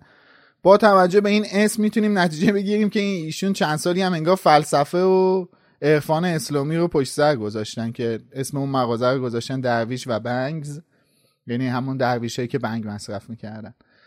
خلاصه خیلی جالب بود، مرسی هم مرضیه که این نکته رو بهمون یادآور شد. حالا هفته پیشم تو توییتر ازتون پرسیده بودیم که اگه دوست دارید بگید که اگه شما با یه دمنتور برخورد کنید فکر می‌کنید چه خاطره ترسناکی به خاطر حضور اون دمنتور به یادتون میاد. خیلی واکنش‌ها زیاد بوده، البته خب بیشترشون با توجه به ماهیت سوال ترسناک و غم انگیز هستش. من سعی میکنم به دو سه تا مورد اشاره کنیم چون واقعا زمان نیستش که بخوایم بیشتر از این پوشش بدیم، ولی الایزا اسکایلر گفته که احتمالاً اون روز کذایی که بابام ورشکست شده بود و توی خونه دعوای بزرگی شد و دیگه هیچی به صورت منتالی مثل قبل نشد یادم میاد، یا شاید هم اون روزی که از سفارت انگلستان ریجکت شدیم و عصرش پدربزرگم فوت کرد. واقعا متاسفم به خاطر هر دوتاش، باید خیلی اوضاع سنگینی بوده باشه. خیزران برامون نوشته حضور در دادگاه و پاسخ دادن به اتهامی که اساساً در قانون جرم نیست در مقابل قاضی که تصمیم بر محکوم کردنم گرفته. خوندنش هم یه همچین چیزی ترسناکه، حالا وای به حال اتفاق افتادنش. مجتبی زیایی برامون نوشته که خواهرم یک بیماری داره که از تیر نود و دو تا شهریور نود و سه تشخیصش طول کشید و این یک سال و دو ماه توی خیلی از بیمارستان‌ها بود، اکثر اوقات من پیشش بودم. دردی که موقع رگ گرفتن ازش میکشید به خاطر اینکه رگاش ضعیف شده بود هیچ وقت یادم نمیره. وضعیت جوری بود که پدرم هم توان نگاه کردن نداشت، گریه میکرد و یک ماه آخری که منجر به تشخیص و درمان شد توی بیمارستان من پیشش بودم. از سخت‌ترین تمرین‌های روزای زندگیم بود. مشتاق عزیز امیدوارم که خواهرت بهبودیش رو به دست آورده باشه و کلا دور و بر دیگه هرگز یه همچین چیزی رو تجربه نکنی. واقعا دردناکه. من میتونم درک کنم کاملا این موضوع. ماجرای اپیزود پیش و توییتی که حالا ازتون خواسته بودیم کوت کنید، صحبتایی که تو کلاب هاوس شد و کامنت هایی که در ادامه گرفتیم، یه حسی رو در من ایجاد کرد که احساس کردم خوبه که باتون در میون بذارم. خیلی جالب بود، مخصوصا توی کلاب هاوس این هفته و حالا توییت هایی که میخوندیم واقعا برام این حس ایجاد شد که بعضی از صحبت ها رو که میشنیدم میدیدم که واقعا درد هیچ کسی کوچکتر از اون یکی نیست و هر کسی به اندازه سهم خودش درگیر سختی های زیادی هست و بوده و تجربه های سختی داشته. و حسی که در من ایجاد کرد خیلی احساس نزدیکی و همدلی بیشتری بود با شما مخاطبامون، چون احساس کردم یه جامعه رو تشکیل دادیم که اشتراکات خیلی زیادی داریم و میتونیم تو قالب ادبیاتی که هممون عاشقش هستیم و یه مجموعه کتابی که خیلی دوستش داریم و باش زندگی کردیم، حرف مشترکمون رو از طریق این ادبیات مشترک بتونیم بزنیم. واسه من خیلی جذاب بود و خیلی واسم تاثیرگذار بود شنیدن این حرفا و حس کردن این اشتراکی که بینمون وجود داره. آره واقعا، مخصوصا کلاب هاوس و حرفایی که این یک شنبه گذشته زده شد توی روممون خیلی جالب بود، سنگین بود، فضای روم خیلی سنگین بودش، ولی حرفای جالبی شنیدیم، نظرات جالبی شنیدیم و مهمتر از همه اینکه من خودم متوجه شدم چقدر بچه های لوموس به ما اعتماد دارن که تمام این ترس ها و درونیاتشون رو خیلی راحت اومدن با ما به اشتراک گذاشتن. نه فقط با ما چهار نفر، با تمام کسایی که توی اون روم بودن. دقیقاً. و این خیلی با ارزشه، این خیلی چیز بزرگیه واسه خود من، واقعا چیز بزرگیه این که انقدر یه حاشیه امنیتی ما ایجاد کردیم که شما یه همچین چیزی رو میایید با ما در میون میذارید. واقعا چیز با ارزشیه و من از همتون واقعا ممنونم، خیلی واسمون با ارزشه. دمتون گرم. میلاد فکر کنم موافق باشی که این جلسه کلاب هاوس هفته پیش واقعا مثل یک جلسه درمان گروهی بود. خیلی خوب بود، خیلی آه. واقعا میگم خیلی خوب بود. من خیلی دوست داشتم حرفایی که زده شد و امیدوارم که این اتفاق بیشتر بیفته، حتی یعنی استقبال بچه ها بیشتر بشه، شرایطی پیش بیادش که حتی افراد بیشتری بیان تو روممون و حرفای جدیدتری رو بشنویم. خیلی جالب میشه، چون حالا نمیدونم اصلا اجازه دارم من چنین حرفی رو بزنم یا نه، ولی حرفایی که شما میزنین و ما میشنویم قطعا روی ه... کیفیت حرفایی هم که ما میایم توی لوموس میزنیم تأثیر میذاره. و اصلا هدف ما از برگزاری کلاب هاوس ها اینه که نقطه نظرات شما بیاد روی حرفای ما تأثیر بذاره و کمک کنه که کیفیت حرفامون توی لوموس خیلی بهتر و بیشتر بشه. دقیقاً. ولی خب بگذریم و میرسیم به توییت هفته. این هفته ازتون میخوایم که برامون توی توییتر توییت یا کد بزنید و بگید که نظر شما به صورت کلی درباره پیشگویی و فال چی هستش. لطفاً توییتاتون رو با هشتگ بالوموس بذارید و بفرستید که ما هم راحت‌تر بتونیم بهشون دسترسی داشته باشیم. مرسی از همتون. از هفته پیش تا الان هم عده‌ای از همون پشتیبانی مالی کردن. لیدی اوین، دی یلوان، سارا سفریان، رضا، مجتبا، بیتا تیپی، میم، پژمان، مسترمایند و دو نفر بدون نام از همون پشتیبانی مالی کردن. لیدی اوین برامون نوشته که امیدوارم با انرژی مداوم ادامه بدید، پشتیبانتون هستیم، خیلی ازت ممنونیم. سارا سفریان برامون نوشته که سلام به شادی، میلاد، خشایار و امید.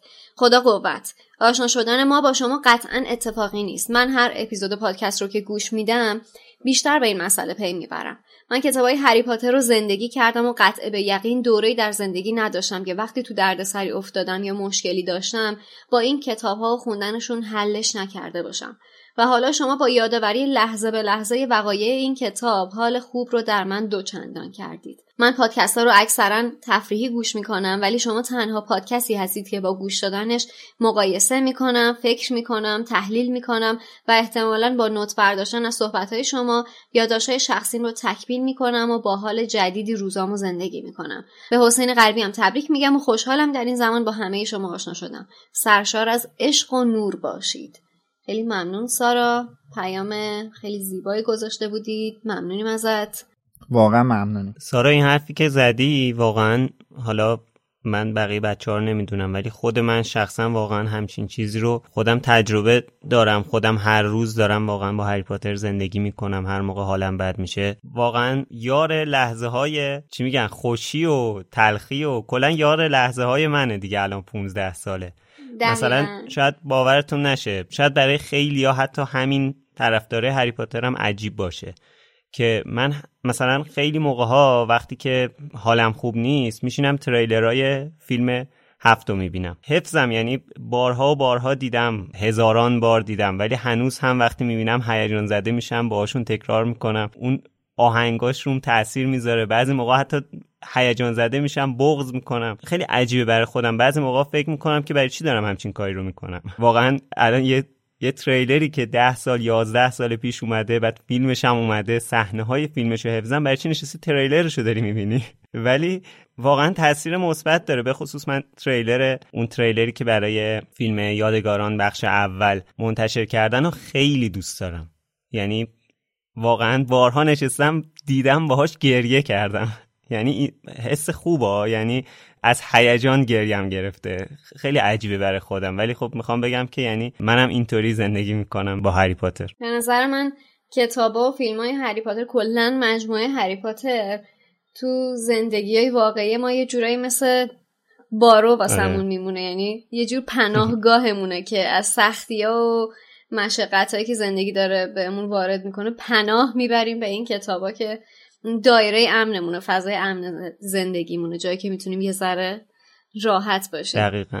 میم برامون نوشته خسته نباشید، یه سری حرف دارم باتون که چون خیلی توی تایپ کردن خستم، براتون توی اینستاگرام وایس میذارم. باشه.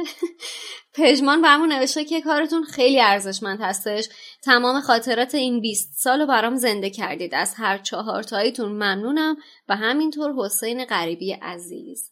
مستر مایندم برامون نوشته ببخشید کمه ولی حلاله، خیر و برکت داره. غیر از اینم اصلا امکان نداره و ازتون بچه‌ها خیلی ممنونیم که هر هفته دارید از ما پشتیبانی مالی میکنید و برای هزارمین بار این پشتیبانی ها برای ما خیلی ارزشمنده. خب اینم پایان ششمین اپیزود از فصل زندانی آزکابان لوموس. مرسی که تا الان با همون بودید، بدون که کامنتاتون برامون خیلی با ارزشه و کلی بهمون انرژی میده. تو تمام شبکه‌های اجتماعی با یوزر ویزاردینگ سنتر میتونید برامون کامنت بذارید. از حسین غریبی عزیز به خاطر ترجمه‌های فوق‌العاده‌اش تشکر میکنیم، از آهنگسازمون علی خانی، از دوتا مهمون عزیزمون هم سروش و مینا تشکر میکنیم که خب متاسفانه الان شما تصویرشون رو نمیبینید، فقط تصویر ما چهار تا میبینید. به هر حال ممنونیم ازشون، لطف کردن، بودن و حرفای خیلی جالبی زدن توی این اپیزود در کنارمون. مرسی که تا الان همراهمون بودید و به ما گوش دادید. این هم دوباره یادآوری میکنم از لینکی که پایین همین اپیزود هستش میتونید به هر مقدار که تمایل داشته باشین به ما کمک مالی کنید. البته شایان ذکره که شنیدن لوموس رایگان هست و همیشه هم رایگان باقی میمونه. از امروز تا هفته آینده فرصت دارید که فصل بعد رو بخونید و با ما همقدم شید توی دنیای جادویی خانم رولینگ. مرسی. خب مرسی، خسته نباشید بچه‌ها. ممنون و خدا نگهدار. مرسی که تا الان کنارمون بودید، ممنونیم ازتون. خداحافظ. خسته نباشید تا شنبه بعد.